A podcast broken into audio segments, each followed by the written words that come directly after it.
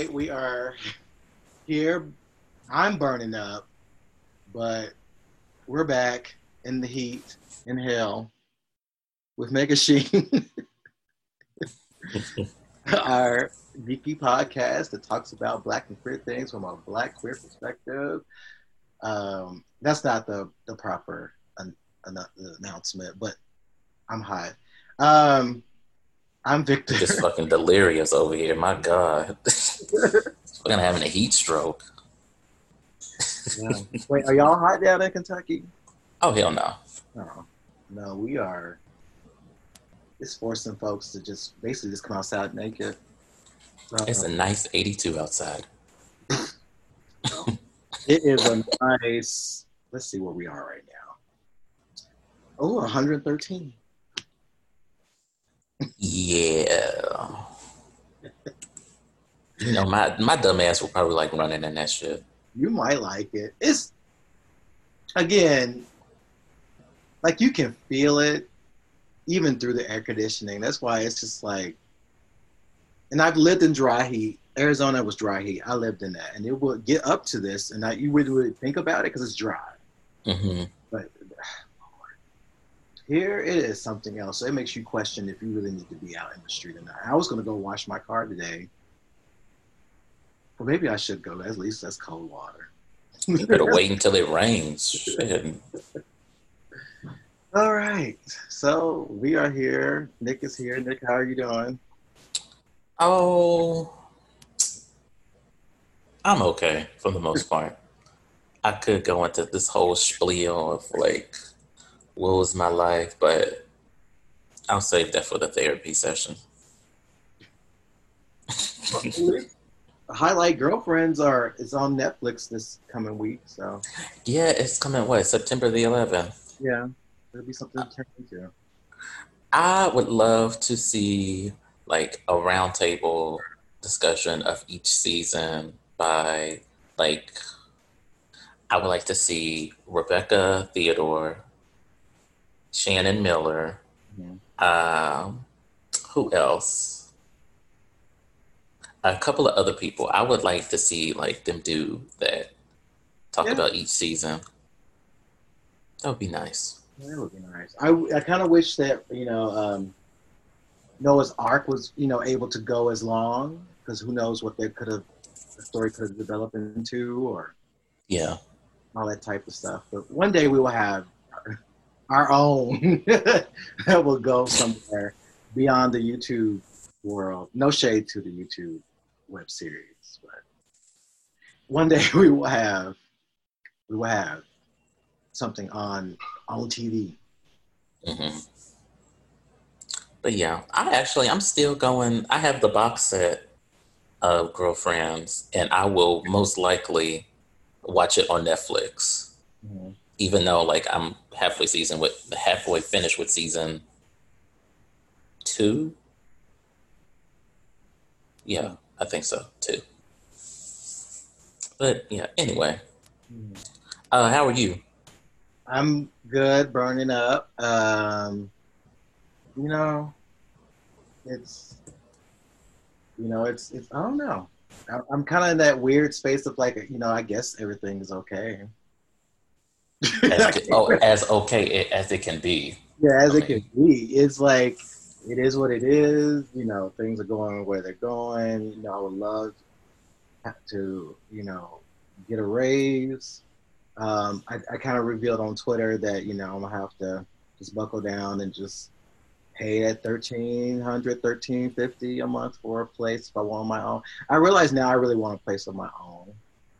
And you know, sometimes people are like, what if you want to move in with somebody or y'all get, you know, I'm like, well, yeah, I need that three year, and you know, of like, let me live on my own first and then we can live together because, you know, it's that you don't want to just move in with somebody right away because just to put up with all the things they do, like mm-hmm. chewing loud and farting and stuff. And I think it's time to like find your own place and like make it your own. I want plants. I've never had plants that I want uh-huh. Um, just my own little space. You know, if I want to just sit in my drawers, I can do that. Um, not watch it right away, I can do that too. Just I just want that space. Um, even though we have a big space here, our, it's a two-story, three-bathroom space. Uh, two bedrooms are our own on different opposite ends of places. I still want my own. So mm-hmm. that's what I'm gonna have to do. 2021 is my date of doing so. So I will start probably collecting furniture and putting it in storage until it's time to. I have to put that storage on a on a time limit though, like three months storage only. Right. Uh, as I collect the furniture, and it's not really hard to collect furniture these days because I think that what the Facebook Marketplace, there's so many apps now that you can. People are literally throwing away furniture, so you can just be like, "Oh, I might can go pick this up for free or for twenty dollars or something like that." So, right. We'll see. We'll see. Isn't that thirteen hundred dollars? Is not that bad. I mean, is it like one bedroom? Is it two? Like, it's one, and it's usually they're they're spacious. Um, it's just me realizing that I just can't frivolously spend after that. Like, it's nice to be able to frivolously spend. Like, if you want to order like three T-shirts that are twenty dollars a piece, you know, you don't have to think twice about it or you know whatever. But then I had to sit down and, and be an adult and think about. Let's look at what you know. Do you still want to have a compact closet of everything, or do you want to have space, mm-hmm. like mm-hmm. you know, on your couch, or you know, be able to do, watch what you want to watch on you know, do what you want to do, have somebody over, you know, right? All those things without have to worry about your housemate or everything else. I don't, you know, you, you want it to where just want that freedom again. And I had that for three years when I lived here, when, when my, my partner and I um, broke up. I had my own space for three years and it felt great. Now I want it back. So you have to make sacrifices. I know that's right. you have to make sacrifices. Um, you know, because what if you wanted to do a, a, a, a hell, if you wanted to have a party? You were about to say orgy. huh? I say you were about to say orgy. Well, if if you want to do that, you want your own space. I would not do that because I don't want everybody's stuff in my house. But you know, but I'm just saying if you, you if you did, I mean that's true. You want your own space. You want to be able to control it. Nobody should have to like they have to sneak people in when they think you're asleep. Right. Basically, I'm calling somebody out, but I'm just saying that nobody should have to feel like that. So that's why I'm like, this time I have your space. Mm-hmm. All right, well, let's get into it because we have a great interview later with um, someone, which you will get to find out very soon. You probably know because you you'll see it in the title. Um, but um, let's go ahead and get into what's been going on because apparently stuff is happening regardless of the pandemic. So let's go ahead and jump into Ray Fisher and the drama he has with Warner Brothers. this has been going on. it feels like this has been going on for a while. Mm-hmm. And I am I'm all for Ray Fisher. Uh, so, if you don't know, uh, Ray has been going back and forth with Warner Brothers over uh, abusive and gross conduct that was on the set of Justice League, where he appeared as Cyborg. Um, his allegations were against the director, Joss Whedon, um, that he was abusive and did all of this other stuff. Um, saying that he tried to keep uh, him in line. It was just very. I wasn't surprised when I heard that. You know, and then um, Warner Brothers issue a statement uh, saying that they're going to do some investigation, and then it's just been this back and forth with him in the uh, studio, and I'm I'm not sure what's going to happen. Especially, I'm not sure what's going to happen to his career as far as more DC movies. Yeah. Or more movies in general. Because, you know, how people can get blackballed. Like we saw that with uh, Brendan Fisher. We saw that with so many other actresses, actors and actresses. Like they started speaking out about stuff, and then all of a sudden you would never hear from them again. Yeah. Yeah, um, it's interesting because you know he wanted the investigation, and then I think it was this Friday night or something. Um, you know, Warner Brothers, you know, released a statement saying that they have, you know, they don't, basically, they basically don't believe them. Um, they're, you know, they were trying to say that, you know, they don't see where this is coming from, um, and they've been investigating this, and they don't, basically, they just don't believe him. Um, but what Ray ended up doing was kind of, he kind of documented the things that he said. So if y'all follow him on Twitter, he put up, you know, where he has talked to um, investigators, he has done all these things. Um, but he also says that he was contacted by um, the president of, of, of well, the, the, of DC Films. I can't talk today.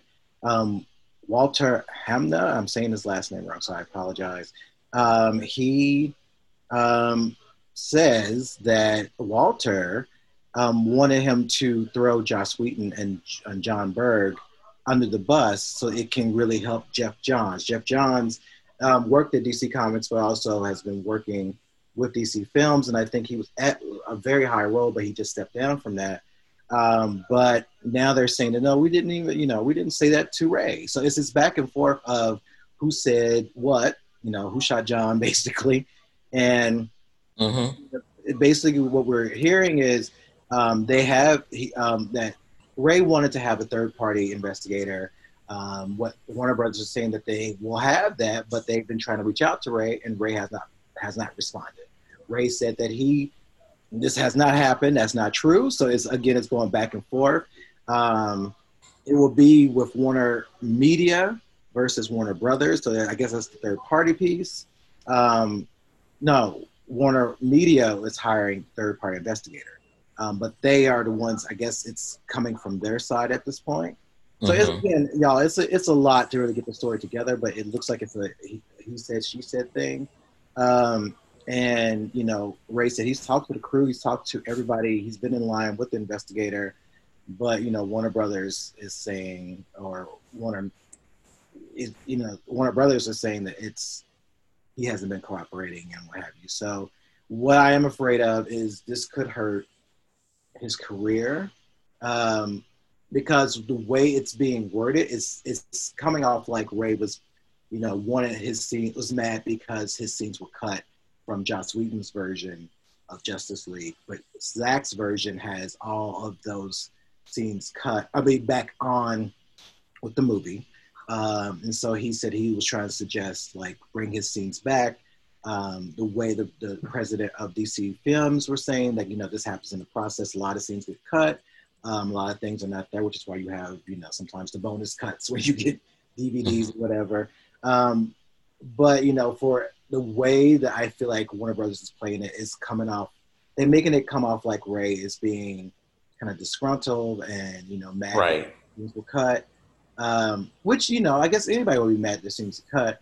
Um, and but they were saying that you know it just didn't fit the story they were trying to tell. So that's why he's going after Joss and everyone else.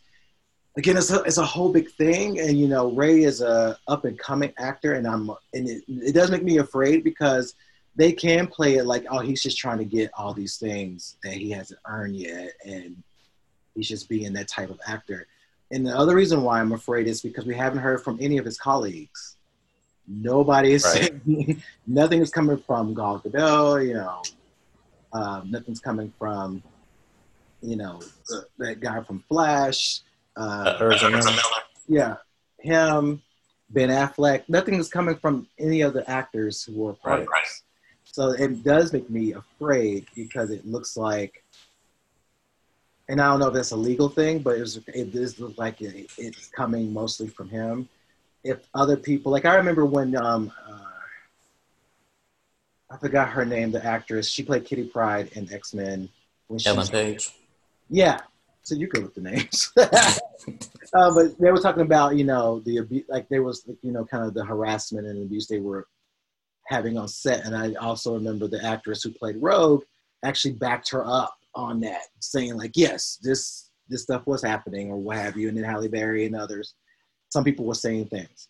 We just haven't heard anything from anybody from Justice League and you know who were who played the other characters. So I'm just a little worried this is going to get lost somewhere, or is this going to play into this realm where it looks like Ray is the one who's just causing the problems and that's it. So I'm wishing him luck. I hope this doesn't hurt his career. I hope that some type of truth comes out.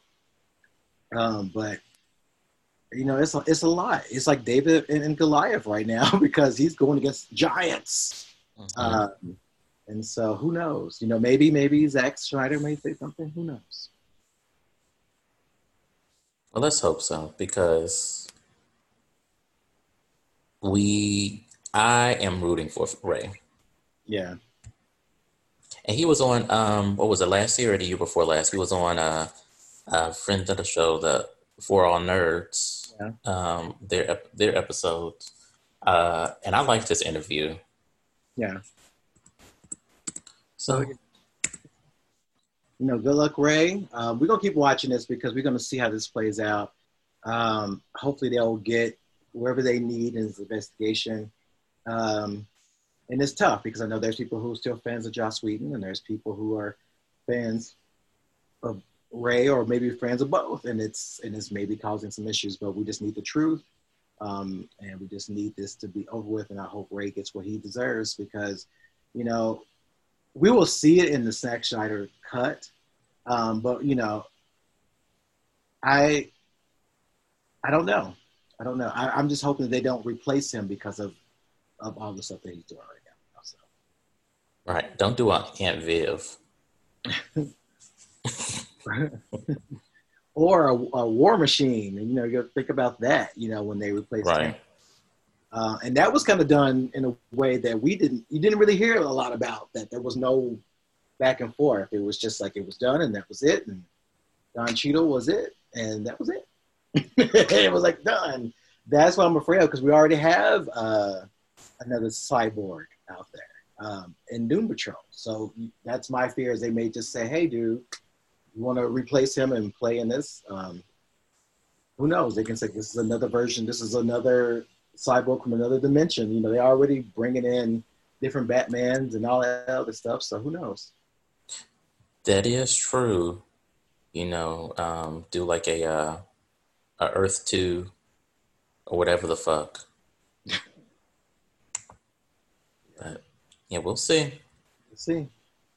Let's see another drama. We have Mulan. Mulan came out this weekend. If you wanted to pay that extra money to watch the movie, there was mixed reviews. Some people loved it, some people did not.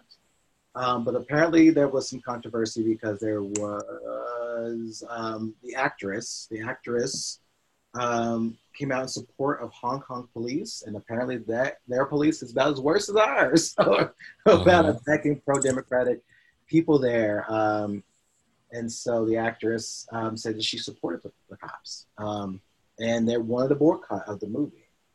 It's that was very interesting because I don't know the the overall politics over there, but apparently they're they are closer, they are already at the level that we're trying not to get to when it comes to how the police are in Hong Kong. Um, and so, I mean, I get it. You know, a lot of them were yeah, like, well, there was protesting. Um, what was it last year? Mm-hmm. Um, and some of those, like the the videos that I saw, the police were super aggressive. Like, yeah, there was one video where they had cornered this woman and like they were just beating the shit out of her.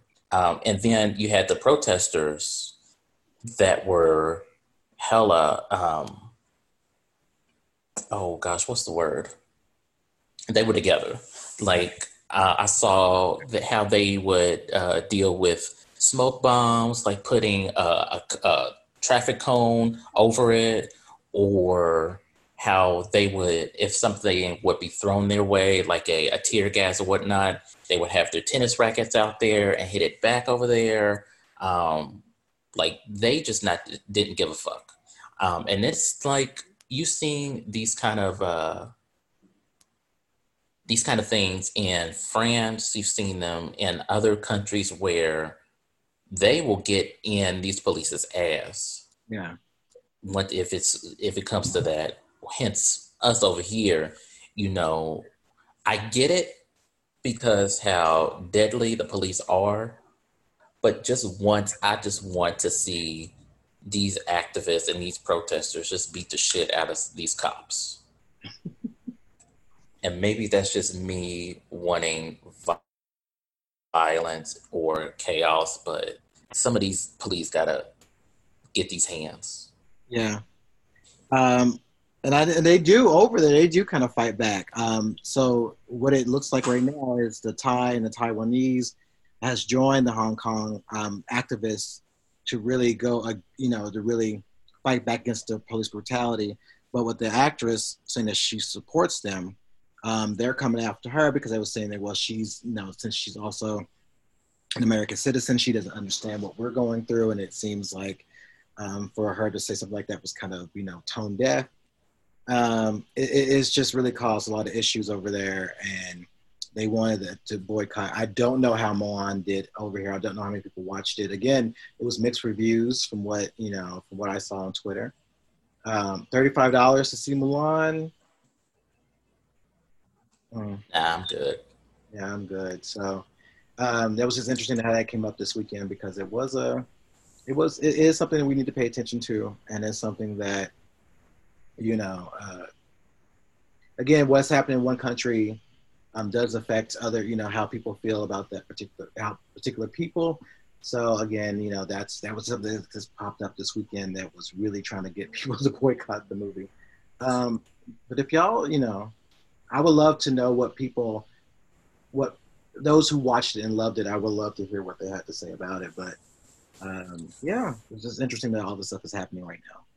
Right, and I know uh, some people uh, there were certain things that were taken out of the movie. Mm-hmm. And even like they said they were going to charge $30 and then in December it was going to be free. I'm like, well, why didn't you just? I mean, I understand like some people, like families, for instance, like little kids that wanted to go see it, and that would be good for you know a family Friday night film whatever. But a regular old regular nigga is not gonna pay thirty dollars just to see a movie that comes out that I can see free in two months. Yeah, that's true, and I, I haven't even seen the original Mulan, so right, I, I haven't either. I haven't, you know, that I saw parts of it because I think Donny Osmond plays like, the singing voice for that one character. Of course, that's the only thing I know. That's the only thing I know. Um, and Christina Aguilera did this did the theme song, and she redid it, which actually sounds really good. So I, I would give her credit for that. The, the re, uh-huh. new version sounds really good too. So you know we'll kind of move on from Mulan, but that's what the news was about her. Um, think we should have kept this with the Ray story because John Boyega had just came completely out with the whole issues of of Star Wars and how um, Rian um, Johnson did him versus how J.J. Abrams did him and his character. It was a lot. So if y'all didn't catch that, that was a lot of stuff that came out. Was it was a was it a Vanity Fair? Um, I think it was a GQ. GQ, yeah. Yeah, British GQ. And there. Uh, yes. Go ahead. It was. Uh, yeah, he let the chopper fly. he said, "I don't give a fuck." Him. Uh, like ever since you know they kind of concluded his story in Star Wars, him and uh, Oscar Isaac have been saying, you know, we don't fuck with them anymore. Uh, he said, "Oh, what was that?" Uh, like I'm the only cast member whose experience of Star Wars was based on their race. Like, and it makes so much sense because when The Force Awakens came out, we saw this black man we were like, oh shit, it's going down in Star Wars finally after so many fucking years.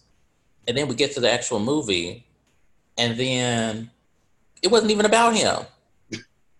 I'm like, okay, maybe they left all that shit on the cutting room or maybe he was just like, oh, basically they they jigged us, made it made it seem like oh this movie is gonna be about this black uh Jedi. We gonna get the the nigga Jedi Navy is going up, yada yada yada, and then we get to the movie and it's just like oh all these white people oh and then that black man over there. I'm like okay. And you know they did that throughout all those movies. Um, you know it just felt like he was just there but not there. And you know it, it I remember I thought in the in the Force Awakens that he was going to be a Jedi. You know, it just kind of played that as what was going to happen to him. You know, John talked about how he felt like they just did not really give his character any type of, you know, nuance or anything. You know, everybody else had nuance. You know, the white characters had nuance. Him and oh, Isaac, of course they did. Um, um, and Kelly, Kelly Tran. Uh, you know, yeah. They did not. They kind of had like, oh, we here, and we're in the midst. And they brought in the black woman at the last um, movie where it was like they really didn't have anything to do with her. Like she was brought in the last act. So it just really, you know, I felt what John was saying, and I felt like, yeah, they hyped him up to give him nothing, you know, to give us nothing, you know, when it came to this character. There was so much they could have done with it. It would have been nice to see a black Jedi. It would have been nice to see him more of the story.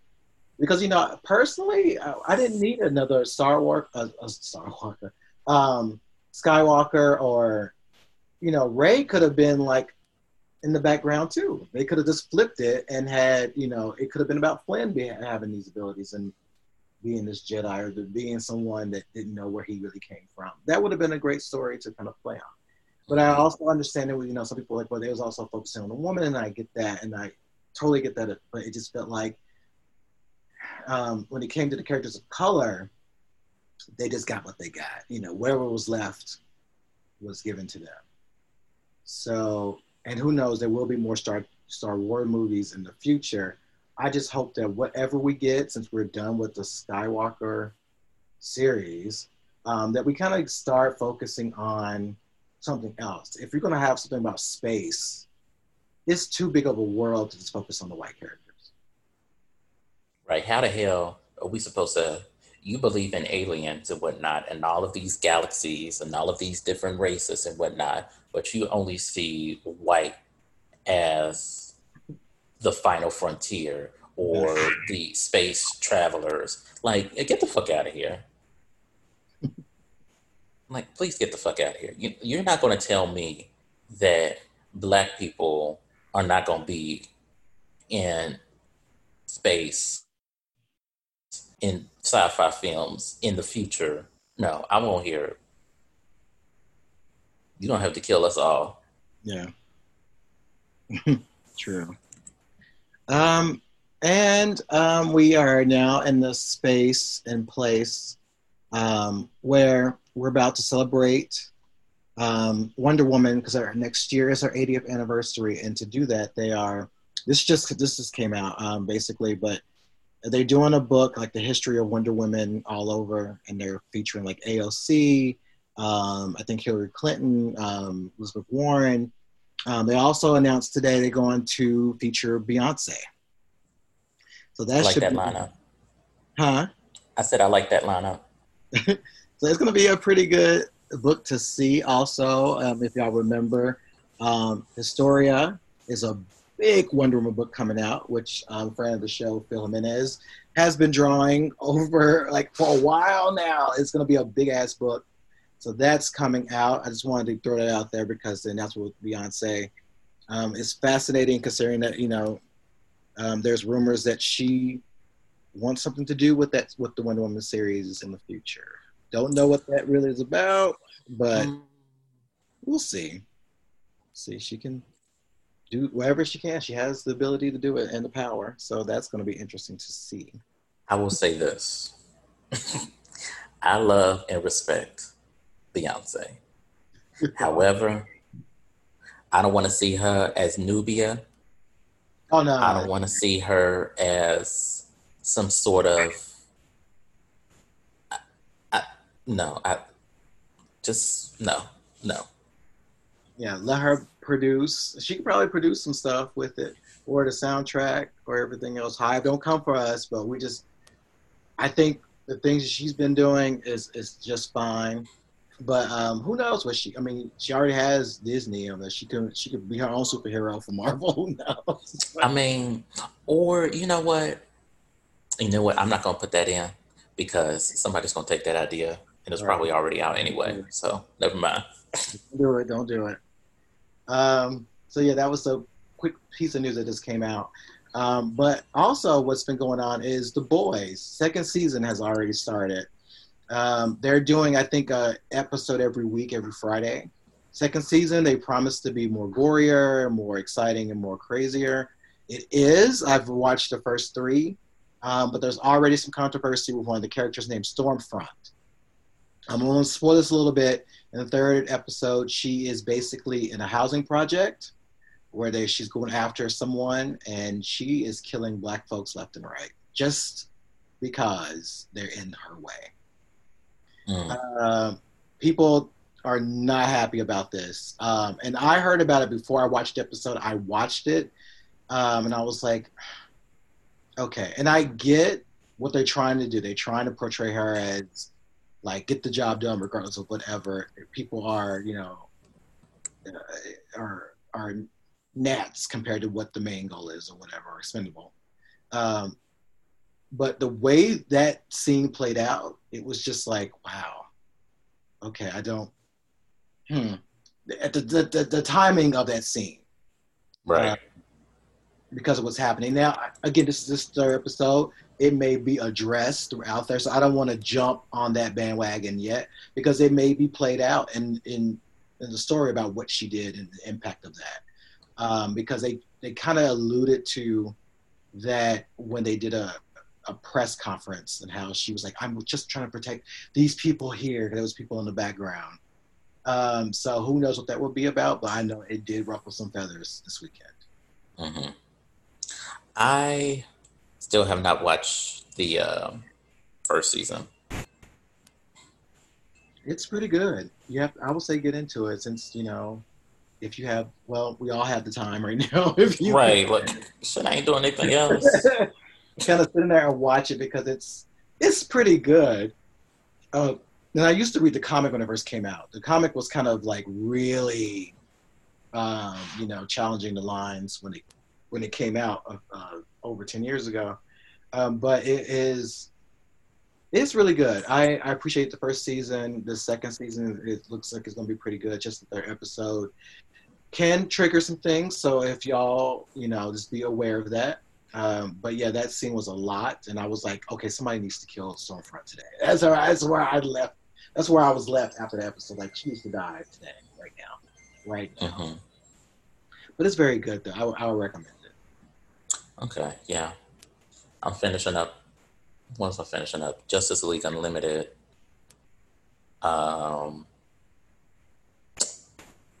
something else. Girl, so much fucking shit in all these different queues. You look at Hulu, Netflix, uh, HBO Max, Disney Plus, DC. I'm like, ugh. And yeah. I don't know why we have Hulu. It's like Hulu is like I could get HBO what y'all already have, so I guess the only reason we have Hulu is because girl, I mean, Living Single and uh, Golden Girls. Yeah, I was thinking about that the other day. I was like, I have Hulu, I have um, Video Prime, uh, Prime Video. Oh yeah, that one too. Yeah. Um, I have HBO. Automatically through our system, we get um, HBO Max, but only through like your laptop and phone. It's not. You can stream it on TV, but you but it's not set up to where it's like automatic. It's they still do mm-hmm. it and I have Cinemax, and then I have like all the other parts that come with um, um, that damn box Roku. Roku so it's yeah. like a, it's like I have all these things, um, but I've been really thinking about do I need Hulu? But Hulu has Buffy and has what's it's interesting because what HBO doesn't have, Prime will have. What Netflix doesn't have, Prime will have. It's always mm-hmm. like how you look at it, like oh they don't have it here, Prime has it, you know, so it's, right. it's good for the things that you really want to go in and deep dive. They will usually have it. you may have to pay two ninety nine for it, but you know, it is what it is. Right. But yeah, I'm gonna. I'm hoping you know, boys will be. I, I kind of wish I could binge it because I we got the time now. Uh, but um, no, I kind of like you know looking for something on Friday night to watch. Um, and we're gonna talk about Lovecraft Country soon because I feel like somebody was saying when you're gonna talk about Lovecraft Country. We're gonna talk about it. Um, we'll probably talk about it as we get into our fifth ep- the fifth episode because right now it is hitting the fourth tonight. Um, so we'll probably be talking about that soon. We might have a round. Indeed. So I think that might be it for the tea table. Have anything else to add to the table today? Um, nah, not really. I think we're we're good to go. All right. Well, y'all stay um, tuned because we have our interview with um, a special guest who has really put some stank on the Aquaman series. So get ready because it's going to be a fun conversation.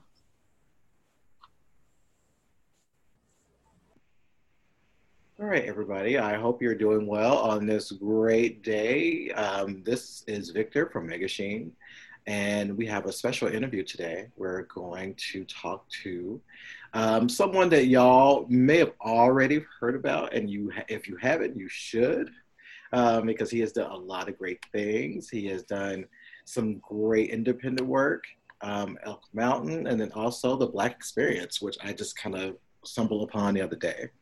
Uh, and then he has worked on Bitch Planet, and he will be working on Aquaman very soon. In fact, I think your does your first one come out this upcoming week? Yeah, it comes out on uh, August 18th, so that would be the Tuesday. All right, so y'all need to get out there and get that. Um, so today we're going to be talking with, we're talking with, but talking to.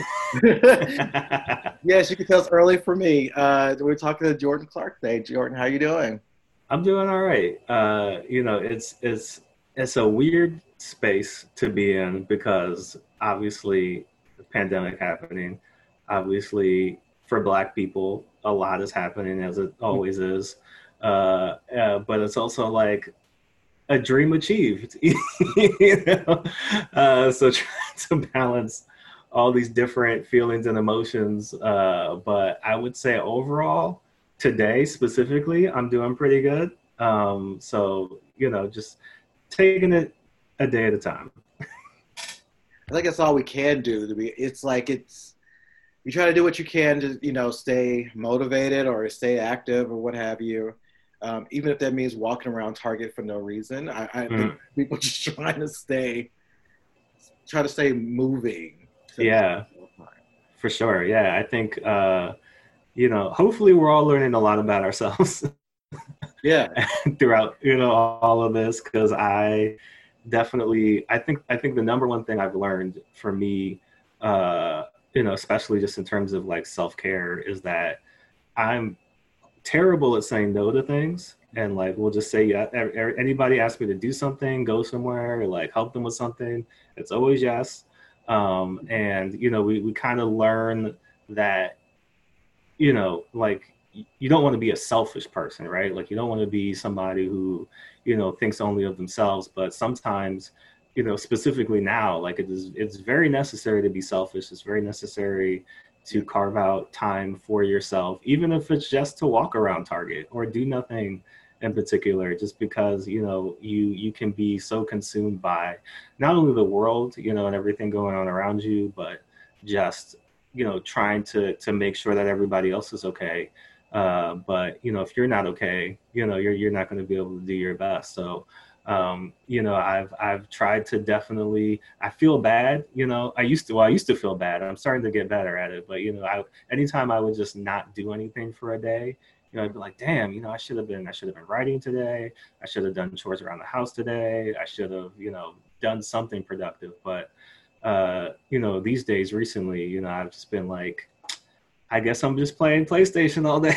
I guess I'm just doing this, uh, and and starting to feel less bad about it, just because you know you need to kind of take that time. You know, I'm a I'm a natural introvert, and so you know my bandwidth for people is already kind of limited, you know, in that way. But um, definitely now, you know, obviously wanted to check in on family and on friends and and you know just other people to make sure everybody's doing all right. But also, you know, taking that time to just just be and not not worry about stuff. So. Yeah, yeah, and it, and it's good to take time for yourself. I think the emotional labor sometimes of worrying about others and taking care of others, and then trying to figure out what space you have for yourself can be a lot. So yeah. that makes a lot of sense. I always say to people, like, try to always make time for yourself. Mm-hmm. And, um, do something, even that means, you know, if you just say you're writing for 30 minutes or something like that, just least yeah. do something for yourself for that day. Yeah. Uh, but speaking of writing, um, since you are, I like to say, an accomplished writer, Thank what you. what got you into writing? What was it that just kind of hit you to go? I'm gonna, I want to write. I want to be a writer.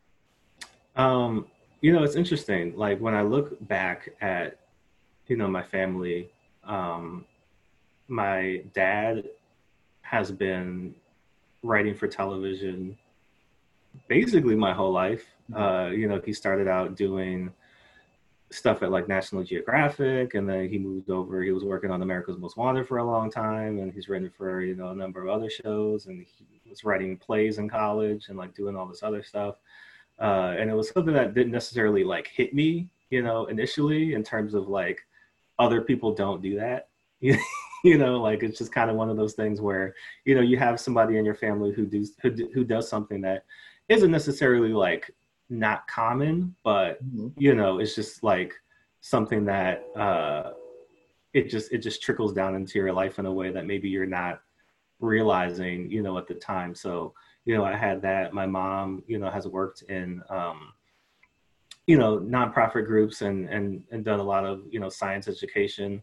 Uh, but you know, she's also done a lot of writing on her own, and also is a huge science fiction fan. Like she's the one who would sit me down and we would watch Star Trek together, mm-hmm. um, and we we would go to Star Wars and and you know watch all these different movies, Doctor Who, all the stuff. And so you know, I kind of got a lot of this stuff at a young age of just you know having somebody in my life who is a writer but also you know having all these influences that my mom has given to me of all this different science fiction and fantasy and stuff. Um, and then you know when i was thinking about oh you know it's it's it's the end of high school you know senior year and you're kind of like well damn i gotta i gotta do something after this what, am I, what am i to do next? Um, and at the time you know i was i was thinking music um, because I was I'd been in band since you know middle school, and I was like, yeah, you know, maybe I'll just continue on that route. Um, and and and did a year of band and did a year of music, uh, you know, and it was one of those things where I think uh, there's probably a lot of people who can relate to this, where you know there's there's something in your life specifically from when you were a kid and you did it, and you didn't really think about it, and you and you loved doing it, but then when it came time for that to be like a job you know when it became like actual work then you were like well this isn't really fun anymore right? Like when it's like you don't have a choice but to sit and practice your instrument for four hours a day because you have this you know review coming up and and all this other stuff that you have to do and then it just feels like you know you you're you're stuck in this place where it's it's it's not fun and you don't love it in the way that you used to love it. And that was starting to happen to me with music and i was like well i don't want to feel like that you know like i don't want to feel like this is just uh, like a burden on me. Um, so I switched my major to to English. Um, I switched universities. I went from Hampton University to Morgan State University in Baltimore. Uh, and Morgan State did not have a journalism degree at the time that I was going there. It was it was it was one of those things where I was like they didn't have it. And the second I graduated, they're like, you know, we should get a, a journalism department. It's like, oh, okay um, you know, but the reason I made that switch over to journalism and writing is just because, you know, I realized that I did have a love of stories that just kind of had been cultivated in me since I was young. You know, I, I grew up watching X Men the animated series and Batman the animated series, and I would watch those shows. And then when the shows were over, I would go and take my action figures and like figure out what was going to happen next, you know, in those stories and you know, same with with comics. I didn't have a comic shop around me when I was growing up. and you know most of the comics I would get would be from like flea markets or yard sales, and so I didn't know that there was an issue before this Hulk or an issue after this Hulk, but like I would read the issue and be like, I wonder what Hulk is going to do next, and then you know same thing, like take my Hulk action figure and like make a story up and see see what happens, and so um, you know I got deep into you know journalism and you know doing behind the scenes stuff with journalism and writing. Um, but also you know figured that I, I definitely had a love of of story. Um, and once I graduated you know I was doing some TV work but also wanted to like tell my own stories. Uh, and had gotten right back into comics in college. I had a, a great professor who was a huge nerd and like would mm-hmm. would would would talk to me about Doctor Who and like give me these old cyborg comics and you know tell me to read this and, and all that stuff. And so you know I got back into comics in a big way and uh, you know doing like film production and like TV production on your own with a limited budget is is a lot. Uh, and I was like, I don't know if I can make this work. Uh, but I love comics, and you know, it'd be great to be able to to tell you know the kind of stories I have in mind in comics. Um, and so I, I got into that. I want to say, you know, coronavirus time is is fleeting, mm-hmm. uh, so time has lost meaning. But I think uh, it's it, has been about eight eight years now, you know, since I uh, you know started making comics, eight or nine years, and um, you know, I, I, I think I, I, it was always kind of in me from a young age just because of how I grew up and, and those influences. But, you know, it wasn't until, you know, I was kind of getting out of college that I kind of thought maybe, you know, this is something I could do at least as a hobby, but, you know, maybe if I, you know, I'm able to figure things out, definitely turn it into a profession as well. Hmm.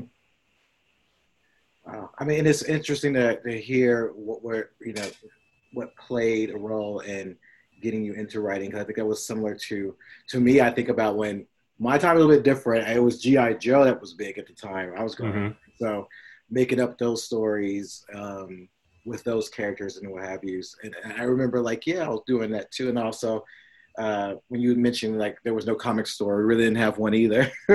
um, and so it was weird because I think when I I think when I read X Men, I read a comic that was just ten years old, and, and I was like trying to catch up. Like, wait, Phoenix was alive, but who is this person? You know, like who's Madelyne Pryor? So it's like all this other stuff. So I get that. That's totally neat. That yeah, yeah. That's totally I remember mm-hmm. specifically two issues that I got from uh, a yard sale. I got an X Men Babies comic that I was like, well, I know Mojo from the show, and like this seems like it could be fun. And I, I, I understood what was happening, but I was just like, but are the X Men actually babies now, or like is this just like a like a weird one off thing? And then yeah. uh, I remember I got a ooh, I think it was like an X Factor. It was like one of those X Factor like uh, uh, hologram foil cover comics and I was like, well, this I don't know oh, what's oh, yeah, going yeah, on here, but like I'm into this. Uh, and having that same experience where I was like, I don't know any of these X Men. Like these are any of the characters of the show, uh, and I and I they're not in any of the video games, and I'm just kind of like trying to figure out what's happening.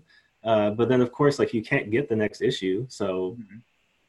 you just gotta you know take it as it is and kind of make it up on your own. That's true. Very true. Um, so what was the comic that really kind of it kind of changed your life that kind of got you into like okay yes i'm going to write comics? What was that comic that just yeah. snapped you into the world?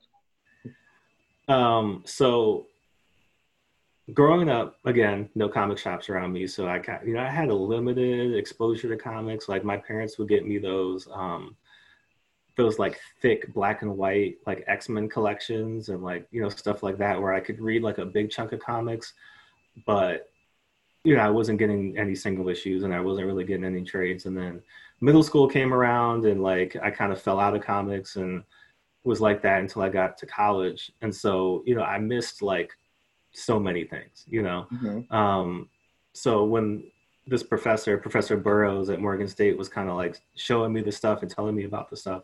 You know, he was giving me these these recommendations of like what I should be reading, and you know, I kept like, oh yeah, I should get that, I should get that, uh, but didn't really get into it until until uh, when um, the Dark Knight came out. I skipped my morning class at college to go see the movie because it was playing at a like a weird like I I swear I saw this movie at like 10:30 in the morning. Yeah. And like I don't know if that's true because like why would it be playing that early? But I feel like it was it was super early because it was whenever my class was, my morning class. So I skipped that class to go see this movie. I go in there. Um, it's packed at 10:30 in the morning. I sit down next to this dude in a in a suit who I think told somebody he was going to work and did the same thing that I did to skip that to come and see this movie. Uh, and like after the Joker like robbery scene in the beginning, we both look at each other and are like, we made the right choice. Like wherever we're supposed to be, like we should be here watching this movie. Yeah. Uh, and so after that, I was like, well, where did all that come from? Like, where did you know? Was this just like did Christopher Nolan just make all this up, or like was there source material to like refer to? And so, um, you know, I had already said I was going to get Watchmen, uh, just because that was something that my professor was like, you should probably read Watchmen if you want to, you know, figure all this stuff out. And then, uh, you know, Batman Year One, but then Batman: The Long Halloween as well. And I said, like Batman: The Long Halloween, I think is the one because up until that point, obviously Batman in the animated series is like a touchstone and like has a lot of great stories and episodes. Uh, but in terms of comics, like I had never really read a Batman comic, and I never really like had that experience of seeing Batman as like a detective, like doing like a noir detective story. And so after reading that, I was just like, oh, you can do this in comics? Like you can do, you know, the kind of these like deeper, uh, you know, more, um, not even just noir stories and not even to call them like adult stories, but stories that, you know, have, have deeper meaning character wise uh, than just that. And so like I read that, and then like right after that, I read Year One, and then right after that, I read Watchmen. Uh, and so I think those three comics, just kind of having read them all at once, like really got me hooked into it. Um, I would say the comic though that like I continuously come back to, and that has like I don't even know if it shaped the way that I write, but it definitely shaped the way that I saw comics was uh, Day Tripper by uh, Fabio Moon and Gabriel Ba, uh, which was uh, you know this comic that's basically about this man's life told you know over a number of years, but at the end of each of the chapters, like he dies, right? And then the next chapter picks up as if that didn't happen. Like what what, would have happened if he had lived you know another ten years, you know five years, um, and just like the the the breadth of that story, like the the way that they're able to like craft the story from beginning to end about just this one person in their life and all the directions that your life can go um, and this huge family drama and all this other stuff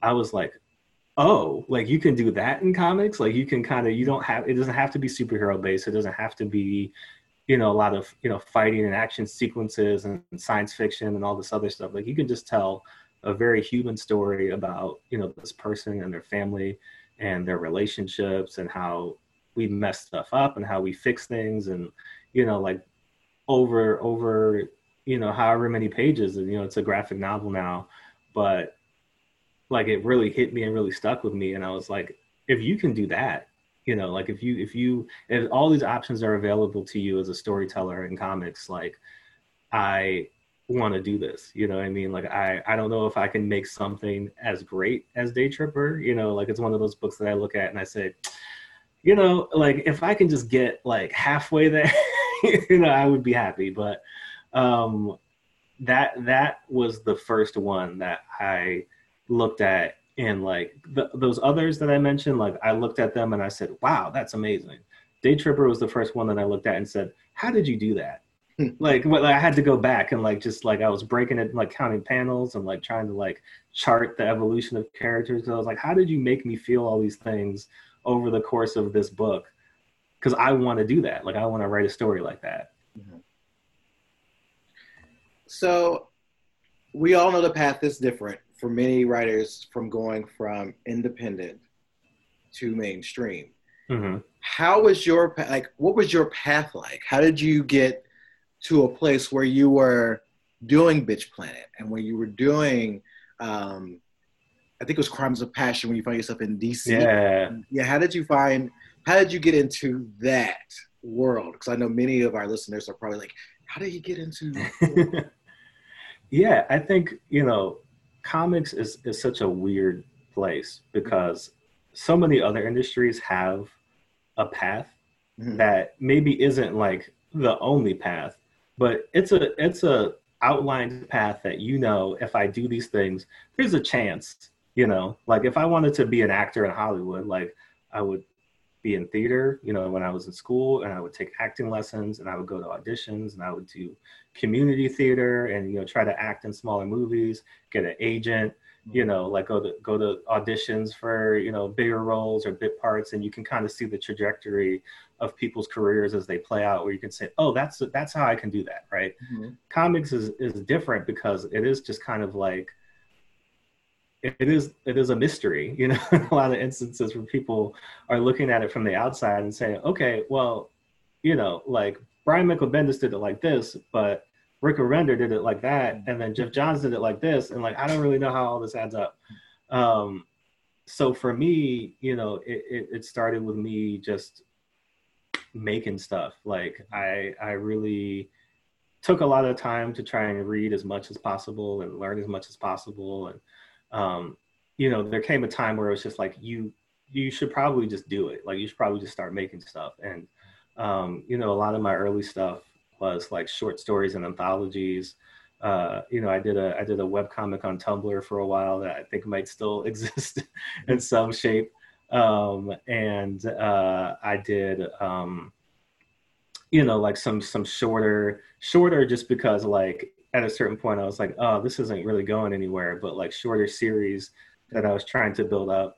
Um, and, you know, I think a lot of that experience kind of helped just in terms of one, like seeing what works and doesn't work. You know, a lot of the times as a creative person, uh, you know, it's not going to be a straight path. Like you're not just going to figure it all out initially and then and then that's going to be it you know for the rest of your time creating like you're going to fail you're going to do things that like, man, like that didn't work. And now I know why that didn't work. So next time, you know, I know either not to do that or I know maybe I should, I should lean into that more. Um, and just even, you know, creative process about how you go about, you know, putting together stories. So I think a lot of those early things that I did, even though they probably weren't great, and even though you know there there was a lot of chaos involved in terms of like you know i'm working with people who live you know in in other countries and like i'm trying to like coordinate stuff and hold people to deadlines even though you know i'm not you know either either we're just doing this out of fun yeah. or we're, we're just doing this you know and i'm paying you like not really a lot of money you know and you're you're also working on like two or three other books and you have a day job and i have a day job and we're all you know just trying to like hold hold this thing together so um you know, from there, I had met Kelly Sue DeConnick years ago, like right before I started making comics, because she came here to Maryland uh, to the store called Third Eye Comics right when Pretty Deadly was coming out. Mm. And her and Emma Rios were there and they were doing like a meet and greet. But then Kelly Sue was doing like a writer's workshop after that. Mm. And I was like, great, you know, comic book creator in the flesh she's going to tell me the secret and then you know from there you know i'll be able to do all this stuff and i'll be on my way uh, but you know basically all the things that she was telling us at the writers workshop it wasn't even that i knew them already mm-hmm. but it was like oh there's not a secret like you know like it's just yeah. like here's what you should probably try to do but then from there it's you doing the work and figuring it out and kind of creating your own path so um, you know, I, I had that, you know, opportunity to kind of interact with her briefly there. And, you know, from that, you know, I kind of got that, that final kick to start, you know, creating stuff. So then once I had a good amount of work, uh, you know, I saw that she was going to be at Heroes Con in North Carolina. Um, and I had only done shows, you know, in the Baltimore area, in the Maryland area. But I was like, maybe I should go. Like I wanted to, like really, I wanted to just go and say thank you, right? Because like you know, you kind of gave me that push, and like I want to show you what I'm working on. Uh, but also like you know, Heroes Con is this great show where like all these different you know comics professionals are there mixing with you know a lot of people who maybe it's not even that they're trying to get into the industry but it's like you know people who are doing independent work and you know are are kind of on different career trajectories and there's no like media stuff like there's no tv or movies or video games. It's just it's just a comic show. So i was like this is a great chance to go and like you know say hi to kelly sue and say thank you but also like you know meet all these other people and meet people who are doing the same things that i'm doing. Um, and so, you know, I went there and I showed her, you know, the stuff that I've been working on. And she was like, oh, this is great. Uh, you know, she was kind of passing around the table she was at. Uh, and, you know, the other person at the table with her was at the time the managing editor of all the Milkfed stuff. So like sex criminals and bitch planet and all of that stuff. And she was like, "Oh, this is great. Like, do you have a table? Can I come and like talk to you and like buy some stuff?" I was like, "Sure, yeah. You know, come over. Like, you know, we'll chat, all that stuff." And so, you know, she came over and we talked, and you know, I gave her my card and you know some comics, and then I ran into Kelly Sue a few more times. Um, and you know, I left the show feeling like, "Oh, this is great." You know, I got to meet Kelly Sue and like talk to these people. I got to meet you know some people you know who are kind of in my peer group, and you know make those connections. Uh, but I didn't really leave thinking like I got work. Like it's just like yeah, like that was fun. Uh, but then a few weeks later, you know, uh, Lauren Sankovitch, who was the editor on Bitch Planet for a long time, you know, just emails me and she's like, "Hey, we're doing like this anthology. Like, would you want to do that?" And I was like, "Yes, would love, love to do that." Uh, and you know, that was kind of like you know the into that. So you know, I think a lot of the times people talk about you know, luck being just like opportunity meeting hard work. You know, like if I didn't have the work to show Kelly Sue, mm-hmm. It's just me saying hi. Can you sign, you know, this bitch planet for me? Like, you know, and if and if the work wasn't good, you know, she would have been like, because she's not, she's one of those people that I really appreciate just because she's not gonna bullshit you. Like, she's not gonna be mean to you. Mm-hmm. But she's also not going to be like, "This is the most amazing thing I've ever read," you know, just to say it to you so you feel good. She'll be like, this is cool. Like, let me show you, you know, the things you could do to improve, mm-hmm. um, or you know, some things you want to think about for next time. Uh, so, you know, the fact that, you know, I had work that she saw potential in, and and and and thought, you know, because it's it's her name, right? Like it's it's Kelly Sue DeConnick, it's it's Kelly Sue DeConnick, Val De Landro, Bitch Planet, right? Like you don't want to put something with your name on it out there that's mediocre, right? Like you want all of it to be good. So you know the fact that they saw that and the work that I was doing and said, yeah, this like this works. Like this is somebody who could who could work for this. Um, you know, I think that's important. So if you're out there and you're just trying to get started, like um, ha- you have to create. You have to make stuff that people can see and people can give you feedback and and and criticism on. Uh, you know, because if you're just telling somebody like, yeah, you know, I love your work and I do comics too, and they're like, oh, what do you have? And you're like, I, I, got some ideas about yeah. you know what I want to do. You know, like it's it's you're never really gonna get to that next place. So right. even if what you're doing isn't the greatest, like I look back on that work and it's not even that I hate it, but it's like this is clearly the work of somebody who's trying to find a voice mm-hmm. and find you know where they're going to be as a creator and everybody goes through that you know if you look at brian michael bendis's first couple of comics i'm sure it's like not anywhere close to you know Ultimate Spider-Man. And if you look at you know Geoff Johns' first you know couple of you know tries, not and again not their Marvel stuff, not their DC stuff, not their Image stuff, like literally the first comics they were doing, you know, that nobody's seen that had a very limited press run. Those growing pains, I think, is what get you to that place.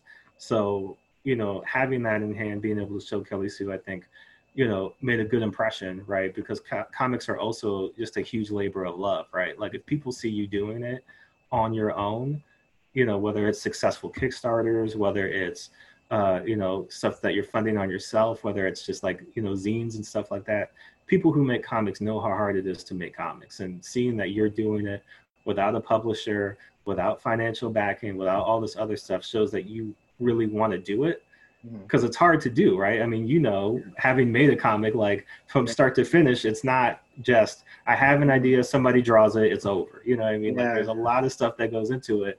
So having seen somebody who not only had the ambition to make something, but did make something and then put their own money into it and then made the choice to come down to the show to show people it Mhm. lets people know that you're serious about what you're doing, right? So um with all that in hand, you know, like they were like, you know, yeah, we want you to help like pitch for this bitch planet thing. So I did that, which was another great experience because it was the first published work that I had and really like was a thing that taught me what it would look like, you know, when I got to that level, right? Like this is what it's going to be for you every day, day in and day out. Like if you're doing comics, like get ready for, you know, calls and notes and, you know, team meetings and production meetings and you know all this other stuff that you have to do on a daily basis on top of already working your your day job like you know you're gonna have to do all this other stuff.